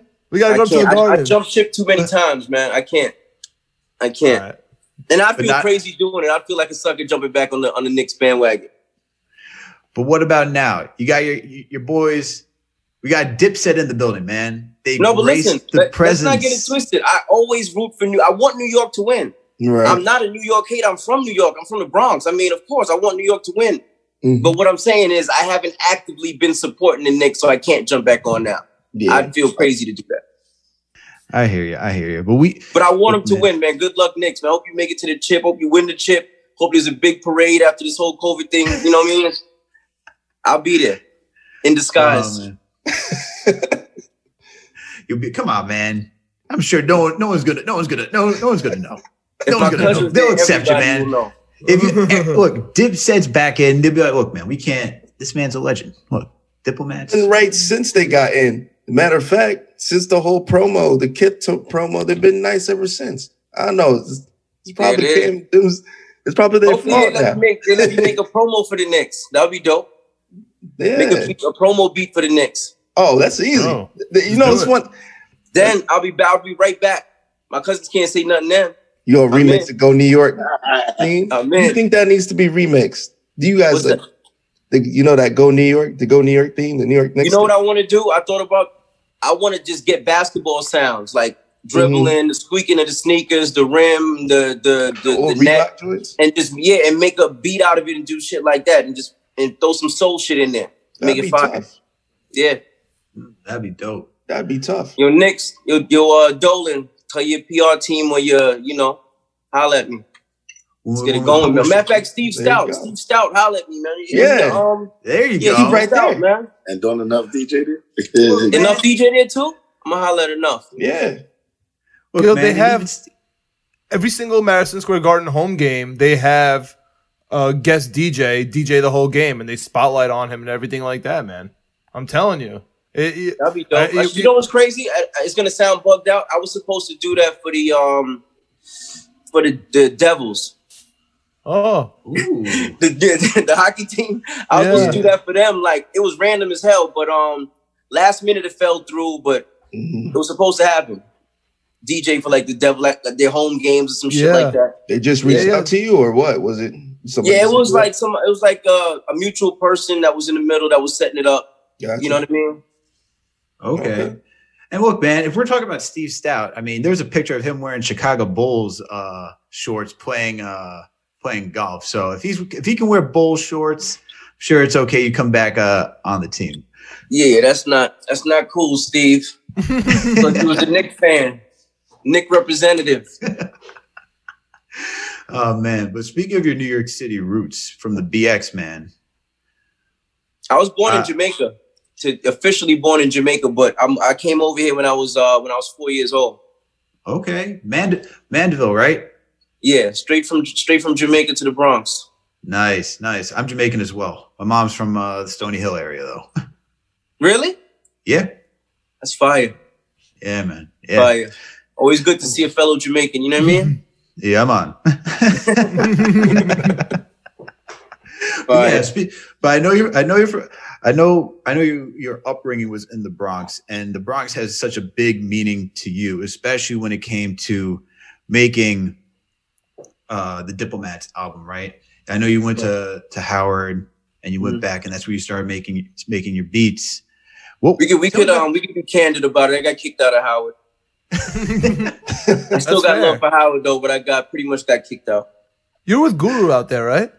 Yeah, Guru was um so if if I was a freshman, Guru was a sophomore. He was a year above me. Mm. okay, But um the whole school was filled with like talent, man. Like I don't know if you're familiar with Rich Harrison. He used to produce for Amerie. He Right. produced Crazy in Love for Jay Z. right. He went to Howard. He went to Howard. Um, uh, my man by the name of DJ Supreme, who used to DJ for Lauryn Hill, he went to Howard. Supreme went there. He went. to- Nah, this dude named um, his name was DJ Supreme. He used to be Lauryn Hill's DJ. Oh, okay. He went to Howard. Um, I don't know if you're familiar with. Uh, remember Tracey Lee? Uh, He had yeah. a song uh, years ago. Years ago. This is probably like shit. Probably like it's in the fucking late '90s. Yeah. Damn, I'm old. But anyway, yeah, Tracey Lee, he went to Howard. So a bunch of people went to Howard. I think That's Diddy went to. Howard, if I'm not mistaken. Yeah. That, I Yeah, think he went and left. Yeah. Mhm. So that's the that's the that's the recipe, huh? Just go Well, go, go- go, go to Howard for a little bit. Yeah, only thing, only thing that messes up Howard is the classes. That's what messes up all college, man. That's all. Yeah, that's what gets in the way in school. I just hope I hope my daughter don't hear that. so I advocate yeah, so, stay in school. so yo, you got so if I'm not mistaken, right? You you had those you borrowed your friends' equipment, you made those beats, Thriller bought it for Yeah. 2K, right? And then Yeah. you got all that equipment and you're sitting in your house making those beats. So we have Ricey over here who also, you know, just sits at home making these beats. So I'm just curious, like from your perspective, right? Like you already know that someone is waiting on you, like waiting on you to send them, you know, your beats, your stuff. Like, what's that Depending, anxiety like? depending on the situation. Sometimes it's not like that, but depending on the situation. Okay, yeah, I just want to know like what th- what that anxiety was like, like like what, what's going like because I'm I'm a personally like we're perfectionists, right? Like we write, we're uh we're attorneys, and so when we're sitting there, it's hard to like let go of something, let go of a case when you know someone is waiting for it. But if someone on the other side is going to add their art to it too, like what's Right. that what's that anxiety like? How do you how do you get rid of that piece and you just like let it go into the world and like what it is what it is? Because I feel like you could hold the beat forever, right? Like start Yeah. fixing it, add this, You, add you that. can, but it's like an artist making his first album, right? When he goes back and listens to it, however much years later, he wants to fix things. Yep. Yep. But that that that um that's where he was at in life at that point. You understand? So why fix anything? Because you you can see the natural progression as the years pass. So I don't try to make it perfect anymore. I just make music and try to catch a vibe, try to catch a feeling. You understand? Like most people try to s- sit in front of a machine and make it perfect. Doesn't exist. And once I realized that, I stopped trying to do that. And it makes everything much easier. Do- Nothing's do- perfect. Nobody's perfect. Right. Do you listen to your old stuff to reflect? Because I know, like, when I'm, I'll, I'll sometimes you never listen to your old stuff. No, I listen to it, but not to reflect Mhm. because I think it's like um again, it's where I was at in my life at time. that point. Mhm. And I kind of don't want to keep going back to old shit because I think I, I just leave it where it's at. And I try to just progress and make new, better shit. I got you. Okay. Okay. So then if you're if you're trying at that time, like at that moment, right, when you're making a beat, but you're up and coming. So how do you even know to like let it go? I just want to know like that whole process. Or how do you? That was a hard thing for me coming up, as far as like knowing when a beat was done. Yeah. But I think you get to a point where it's like you realize the more you add, the more you're fucking it up, Hmm. And then you and then Facts. then you get mm-hmm. to another point where you learn to just stop and say, "I like it." I don't know if they like it yet, but I know I like it like this. Okay. And once you get to that point, you just learn to just leave it. I like that. you- No, I can I can co-sign that. I feel the same way. Sometimes I feel like it's not it's not enough, but you know, like if you add on to it, it's gonna be way too much, and it's just gonna ruin Yeah, everything. that's a lot of that's a lot of producers' problems. A lot of Yeah. a lot of producer problems is they don't know when to stop. They don't know when enough is enough. And so they keep going and they keep every sound they add, they're fucking up the beat more and more. Mhm. Now I got a question for you. Do you make beats? Some it might depend, but do you make beats for artists? Because sometimes you know some people will make a beat specifically for an artist, leave it open, the, this, Um, that, and the third, or do you make something that you just like and you know somebody's just gonna feel that vibe? You know what I mean? It depends. Like I've had like after I did El Capo, right? Um right. Ross hit me and Ross Okay. was like hit me on the DM and he was like, "Yo, I need a I need an intro for my album." Right. So I made music with that in mind, but it was still Heatmakerz music. You understand? Like Got you. I'm not changing my formula. Right. I'm just, you know what I mean? I just might throw in an extra couple ingredients, but I, I'm still not changing the formula. Okay. That's why he's here. He's here for the formula. That's why he called you to begin with. Right, exactly. You know what I mean? When you go to Gucci, you want Gucci shit. Right. You don't Okay. go to Gucci for them to switch up their shit for you. Absolutely. That makes perfect sense. That makes sense. So then how did you come how did you come to that formula, right? Let's go back to like w- for for Dipset, for the diplomats, right? Right. like how did you how did you come to that formula i know there was like a whole uh story too when you were going in for like uh i I guess producing beats and it was like competition i think it was called baseline right that uh Yeah, baseline. baseline Yeah. and, and, you, and you had the you had to you were in there with like kanye west and you were Just to get Blaze. for just, Just Blaze, Blaze, Kanye West. Um, um, who else was in there at the time? A bunch of producers. Everybody came through there, but the staples in there were Kanye and Just. Mhm. And I guess you, I guess you could say me too, because I, I was doing music for Dipset. So Mhm. all three of us. Yeah. so then did you have your formula then because you, you- No. that's a story with like you had you met No. Remy Ma and you saw she was just like flaming people left and right and so yeah. But at that point, I didn't have my formula. But it's like eh, back then when I turned on the machine, my my success rate was probably like forty percent. You know what I mean? Like hit or miss, forty percent. Now it's like ninety five percent. Hmm. You know what I mean? But so again, to answer your question, I didn't have it figured out. I was I was figuring out along the way, and it took some of those situations to help me figure it out. Mhm. when would you say you did figure it out like when did you like at that point is that and would you say when you did figure it out, figure it out was like that is that the pinnacle of like your like your career or I know you're gonna. This might sound crazy to you, but I don't think I figured it out for myself until I finished El Capo. wow And the reason Like why I say that Wow. is Wow. that was the that was the first that was the first project I ever got a chance to do from beginning to end the end. and have real input and mix it myself, master it myself. You know, I had full control over that, so it let me know that I could do it. I never knew before because I never had the chance to.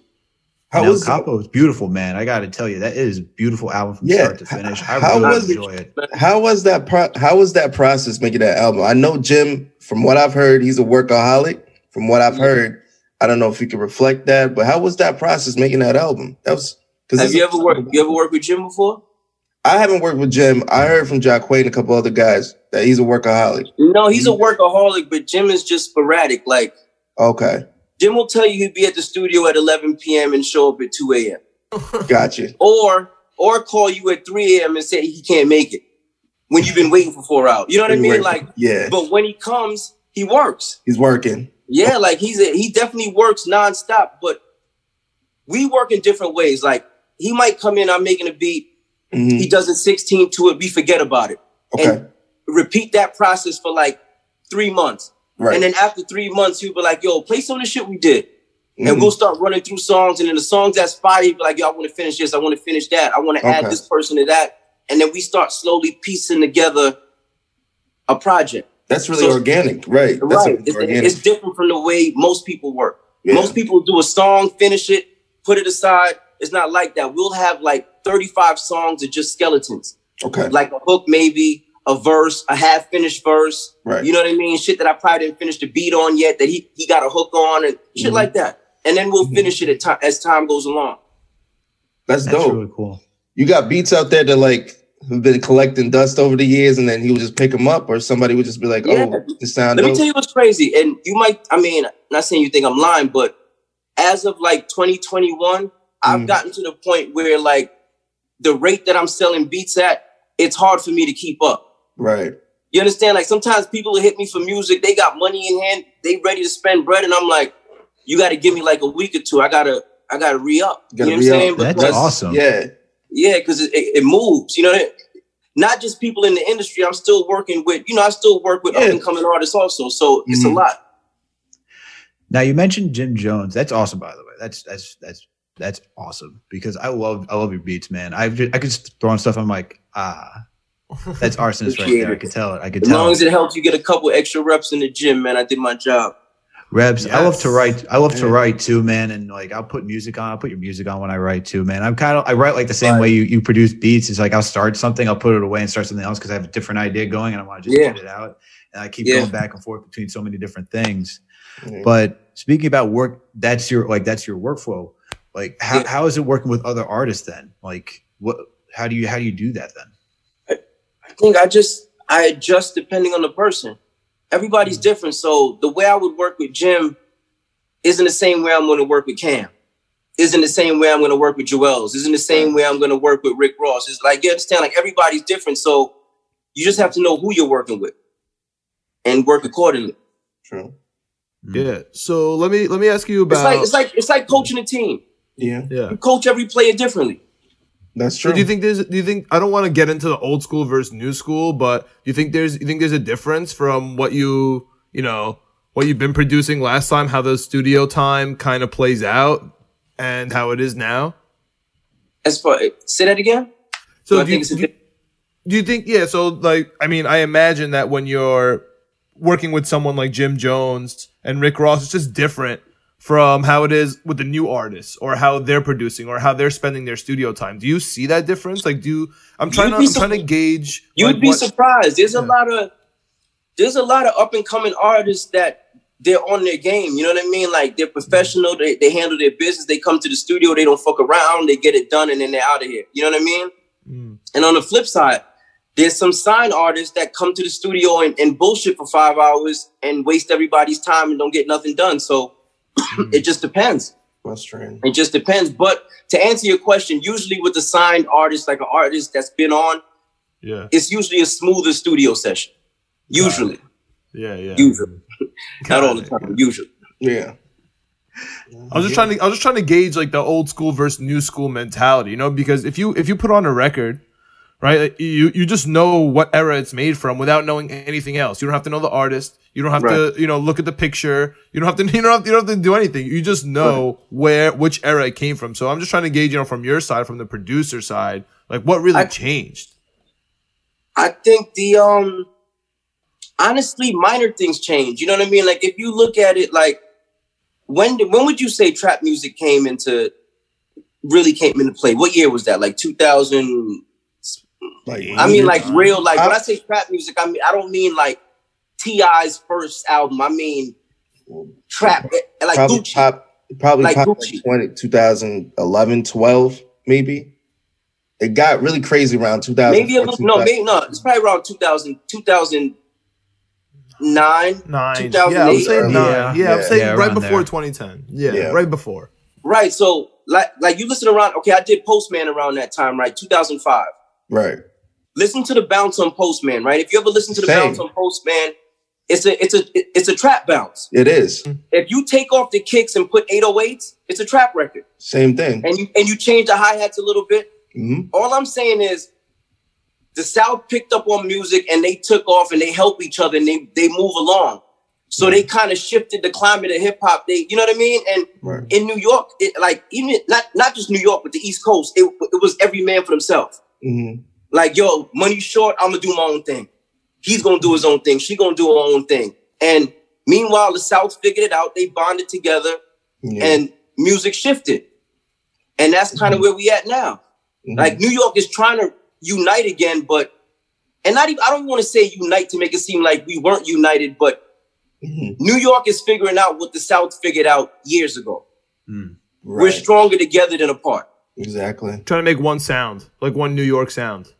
But does New York have a sound right now? Like That's what I'm saying. That's what I'm saying. Because like from the South, like I feel like Outkast kind of made it, Th- and that's like the the the, the, the South sound, and that kind of like evolved from there.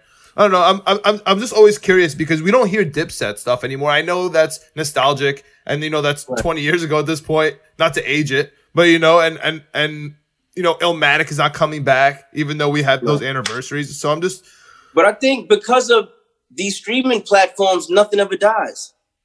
Right. So that's the beauty of music now. It's like if you get in your car and you want to hear Dipset, it's your prerogative. You could turn on Dipset. yeah. yeah. You know what I mean? So we really don't have excuse nowadays. It's like the streaming numbers tell us what people want to hear. Because if you like a song, you stream it. Whether it's YouTube, whether it's Spotify, whether it's Apple Music, whether it's Tidal, no matter what it is, you find a way to stream it. And if people don't stream it, that means that the interest isn't there. So we really don't have anybody to blame nowadays but ourselves if we don't listen to certain if certain music dies out. Because look, DMX passed away. Rest in peace to DMX Peace, Right. his music was like number one through five on the hip hop charts and on Apple Music for like the, the last week. Yeah. You understand? So when people like something and they listen to it, it shows on the charts. hmm Facts. Another question for like the new age, I guess, the new age of making music. You know, I, I, I go back to the story that you told of how you had to send uh, wave files to Lil Wayne for the two beats. And Do you that shit took about seven hours. yeah. Dial up. dial my up. I went to my man's house. That shit was dial up. I sat in his house. We ate a couple meals. That shit took about, no exaggeration, it took about five hours. Wild. About five hours. I can't even. That's about Five Wow. hours to send two track. Oh my god. I don't we miss take, those we days at take all. that man. for granted. I just sent these before this, and it didn't take that long to like two, three minutes. Now, geez, Those same files today would take 15 seconds. It's crazy. That's insane. man. That's insane. But do you see? Do you do most of your work in studio, or do you do both? What would you say? Would do you say mostly in the studio? Do you do most of? Yeah, studio. Studio. Do you do? Do you still just get artists who like ask for your beats and then you don't even see them? Is that is that even com? Like how common is that? Um, like Ross, me and Ross didn't meet up this time around. I just, you know, I sent him stuff. We never saw each other face to face after he got the music. So it happens. It happens, man. But usually with the um, if it's newer artists, we're in studio together. Okay. You know what I mean? Like there's some records I did with, you know, now that Jim is doing quarantine studios, there's some records that I did that Jim recorded through quarantine studios. You know what I mean? When we weren't in the studio together.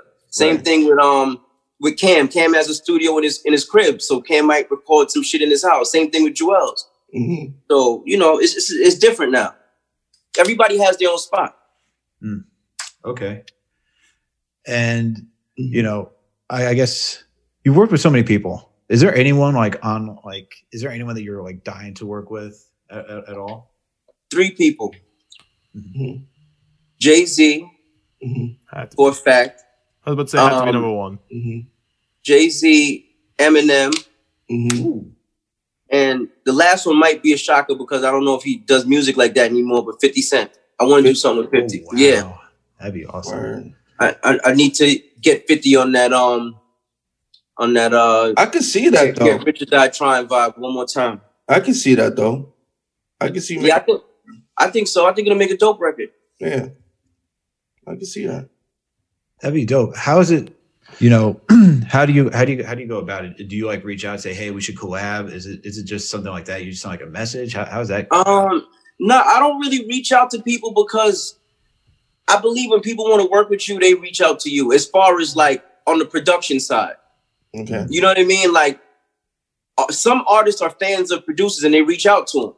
I don't ever want to be the thirsty producer that's like, "Yo, work with me, work with me." It's like I let my work speak for itself, and people reach out to me. So, Right. and you know, I work with everybody, so Right. I'm never gonna discriminate if you're signed, unsigned. It's like, what are you trying to do? Let's figure it out. Mhm. For sure. Would you say for like upcoming producers, should is that like another thing they should do? Be limited to who they work with, or how, what would you tell them? Would you tell them to? I say if you're a new producer, work with every and anybody because you need the experience. You know what I mean? You're not in the position to be choosy. Hmm. Okay. So, I mean, that's the best advice I could give them. I wouldn't tell any producer to say, I'm not working with this person or that person unless they're just terrible. You know what I mean? But Yeah. if somebody has talent, who are you to turn them away as a new producer? I have a question. Do you have a favorite part of the process of making a, a record? Like Drums. You know, putting maybe- drums. putting the drums? I love putting drums. Okay. I'm, just, I'm, I'm Jamaican, so I guess that's what drives music to me is, the, is, the, is the drums and the bass. You know what I mean? Yeah. all right, all I right. got you. So, so one of my favorite parts of music in general is the fact that the sampling, right? So I love the fact that you're sitting home, you know, as a kid listening to reggae records, and then later on you're like, yo, I'm using that, and I'm about to make this, you know, new age, I- modern. You know what's crazy? I figured it out the other day how I became good at sampling. When I was young, I used to ride in the car with my father, and he would play. He would play like tons of music I didn't like, like you know, at the time, Kenny Rogers, um, uh, Dolly Parton, um, It's so like rich. he would, like you know, Jamaicans love country music for They some love reason. So, so he um used to play a bunch of that, but in every song, I would find the piece that I liked, even if it was only like ten seconds. I'd be like, "Yo, I love this part of the song," and that shit just stuck with me over the years. And it's like, that's why in my head I can find the best part of the song and, in shit that I listen to, and sample it, and rearrange it and do other shit with it because I've been almost trained since I was a kid that is wild. without That's, knowing. that's the same. That's a very similar process for me. I was I had been put on to so much music that my parents and my cousins and people put on, and half of it I don't even like. But there's always like that three second loop Right. or that mm-hmm. 10 second loop. Or not even sometimes it's just a sound where you're like, damn, why they didn't use Right. that sound more? And, and then you take that sound and you know what I'm saying? you Like stretch it, right? yeah, and do a bunch of shit with it, man, and Mm-hmm. then find other pieces like it and, and put your own things together. Facts. So Oh do you still so when you're when you're sitting there, are you still listening to? Because I find myself, especially when I'm at home, when I because I have you know my vinyl or even on my streaming, I just find myself listening to like outrageous stuff that's just not popular, not really what I'm listening to while I'm driving. You know what I mean? I Just listen- different stuff. If I told you I've listened to less than a million songs in my life, I'd be lying to you. I've listened to millions of songs because Yeah. I have to hear everything to you, you know, to see what I like. I've listened to alternative music. I've listened to garage band rock. I've listened to Yeah. I've listened to from Sade all the way to to Smashing Pumpkins, like all types of you know what I mean? Like and Oh sometimes they, they- sometimes they have better they have better rhymes than some rap albums. Like the Gorillaz, again, sometimes- sometimes are on fire. sometimes you find a jewel, you find a little piece where Yeah. you're like, I know nobody heard this. yeah, People that make the music I make, they're not listening to this. That's how I think sometimes. Because I listen to everything. Are you on something? Are, are, you- have you like listening to something like uh you know recently or that's on your mind? I, for some reason, I mean, uh, for some reason, I've been listening to a lot of uh personally like piano, like old school like jazz and piano instrumental. I'm just I'm just curious Yeah, I if you have something too. weird, The only something thing weird on your mind. when you sample jazz, you have to be in the mood to do it because it takes a lot of chopping. Because jazz didn't particularly play to any timing, Yeah. so you almost have Mm-hmm. to make your own timing with jazz. hmm You know what I mean? When you chop it up, so I got to be in the mood to, to to fuck with jazz samples. That's right. I love, I do love jazz jazz samples when I find the right one. Cool, Okay. interesting. when you're sam- when you're sampling, like what do you say? what's the best process of like doing the entire thing? You know, when you're putting, I know you said the drums is like your favorite part, but when you're putting the entire package together, what would you say is, I guess, not well, the favorite we already know is the drums, but like, what's the most difficult aspect of just putting the whole thing together? I think it's getting to a point with something that you like. Boom. You understand? Like to hearing something that you like. Like I might have all the pieces, but then when I put it together, it, it doesn't sound like what I had in my head. Right. So then I'll rearrange it, and then I'll rearrange it again, and I have to get satisfied with where I'm at. You understand? That might mm-hmm. be the hardest part as far as like getting to the drums.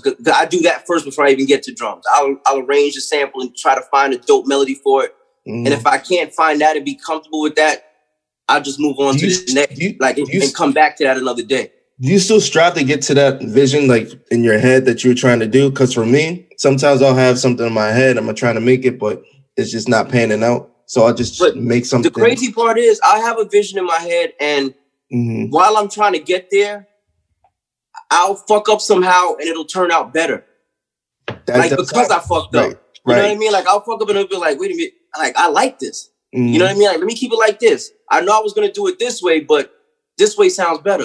Mhm. And that happens all the time. So I don't even like I'm not bugging if I don't get to that point. do you have any notable uh records that you think you made by accident because Dipset anthem. that is the one Wow. Dipset anthem. that's the one huh A million percent Dipset anthem. okay Because the way that the way that triggering is going in the sample happened Yeah. by Yeah. accident. Happened by accident. wow And then when I heard it, I'm like, oh shit, let me keep it like this. And the rest is just, you know, I'm glad you did. yeah, me too. I'm glad you kept it. Oh man. Well, Rsonist. Unless uh, let me make sure ev- everyone, anyone got more questions for Rsonist. I think that's that's what we think- got, man. I think we're done. I just want to say, since I'm I'm looking at him before a face, you're one of my inspirations in production. Period. You know, I grew up Love, my brother. Thank you, man.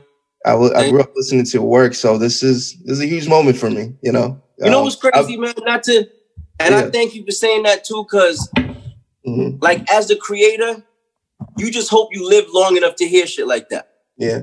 So I appreciate it, my brother. You know I I gotta mean? give you flowers when when you're here. You know. No, I appreciate it because you know some people, some people's pride is too big to say shit like that. Yeah. so I was you. appreciate it. because it was you and Alchemist, and then down the line, Arab, really like shaped. Well, I was really influenced by your sounds. So, and you know, it's That's I've, love, I've my done this for brother. like ten plus years now, and it's taken off. I've I've been working with Jacquay and other people as well. So, I hats off to you, man. Much respect. Appreciate it, my brother. Thank you, man. Yeah, Well, thank you, Rsonist, for for coming on and speaking with us. We we hope you know, even though we didn't. Uh, hopefully, we change your mind about the New York Knicks and you start rooting for them. I told you, I'm playoffs. gonna- if they make I know you the- if root for New York the and you want New York success, man. But you gotta watch. Just No, listen, to if they make it to the chip, I'll be in disguise in the garden somehow. I'll see you there. Yeah, I'll see, I'll, Yeah. I'll see you there, man. Yeah, I'll I'll be right you, next man. to you in the I'll find playoffs. You. if you need friends to Gotcha. watch it with you, man, we're all good. We, we can all watch. Do you know We what's won't tell- we won't One of tell my your family. homeboys- One of my homeboys used to offer me because he had season. I think he had season passes to the to uh, to the Knicks, and every Mm-hmm. time he couldn't make the game, he would call me, and I always felt like a fraud if I said yes. I just always felt like a fraud. Like I'm just using these tickets because, like, damn. Dude, we just got you got we got the Kith Dipset Knicks. Just put that on. You can't say anything. Like no I one can say a actually word had it to on a you. few days ago. If you look at my gram, you see I had it on like about last Yeah. week, last week Thursday, I think. That's it. You There can't, you no one can say anything, There man. you Nobody go. can say anything with that on. Go Like, yo, I, Knicks. I literally I made them, so it's all good. Go Knicks. there you go. Rsonist, Once again, appreciate you for coming on, my man. Really, thank you so much. And Thank you for having me, out there. Yeah, and just so you know, like just so you know, I mean, we're not gonna we're not gonna speak too much for Ricey, but he, he he's he's being real. He was he was so excited um when That's when he love, met you uh you know in the in the in the Jackway recording studio. He was hyped. You know you know pre interview talking to you. Uh, that you remembered him, and he has a picture with you and stuff. So it, it's all love. He's not just saying that because you're man. here, man. That's it's real. That's real. Thanks. Appreciate it, my brother. Thank y'all for having me, man. I appreciate it. thank you. And Thank is- you. Do you do you have anything to plug before you go, or Um, nah, just be on the lookout. Um, Fred the Godson Contraband Three coming soon. Um, uh, track with Rick Ross coming soon. Track with 2 Chainz coming soon. Um, uh, uh, Cam Demick, Cam's album. I got about four on there. That's coming soon. I think he said July fourth. You say July? Yeah, I think July Yeah. fourth. He said. Um, Okay. and I know I'm missing a bunch of shit. Man, I'm working with a bunch of people. But oh, um, a project I just did recently, OT the Real, The Irishman came out on St. Patrick's Okay. Day. Go check that out. That's dope. Um, and yeah, I'm just working. Awesome. Just working. You can hear it. Oh. That's a lot of projects, Let's man. go. I love it. Love it. I can't wait to listen to all of them. Oh no, I got a project with Curren$y that's coming out soon too. That's finished already. That man Yeah, never right. stops working. Yeah, he always working. We'll be there, Hope man. he's We'll be there. Yeah. Listen. Awesome. Well, thank you again, Rsonist. And last thing, last thing, I'm I'm dropping. I'm gonna drop an instrumental project as an NFT. I'm just letting the world know now. It'll be Oh, done soon. That's Oh. real. All Yo, right. It'll be done soon. That's a whole. That's a whole other conversation. I know that's a Let's whole. go. Yeah. Rsonist. Let's get be ahead of the curve. Let me just throw that in the air to y'all. That's Be smart. ahead of the curve, man. Do not fall behind the curve. mm-hmm. Trust me. You But I hear holler that, Alex? man. Get on the NBA I'm Top about to Shot. You reach heard out it to from you for the bro. Cause Yeah. that's that's something I was thinking of, like that ass. I was really thinking about doing something like that. Um, Inter- this interview is an NFT. If you really know what it is. Let's go. there you Alright. go. All right, man. Be safe, y'all. All right, take care. All right, for sure. Appreciate it.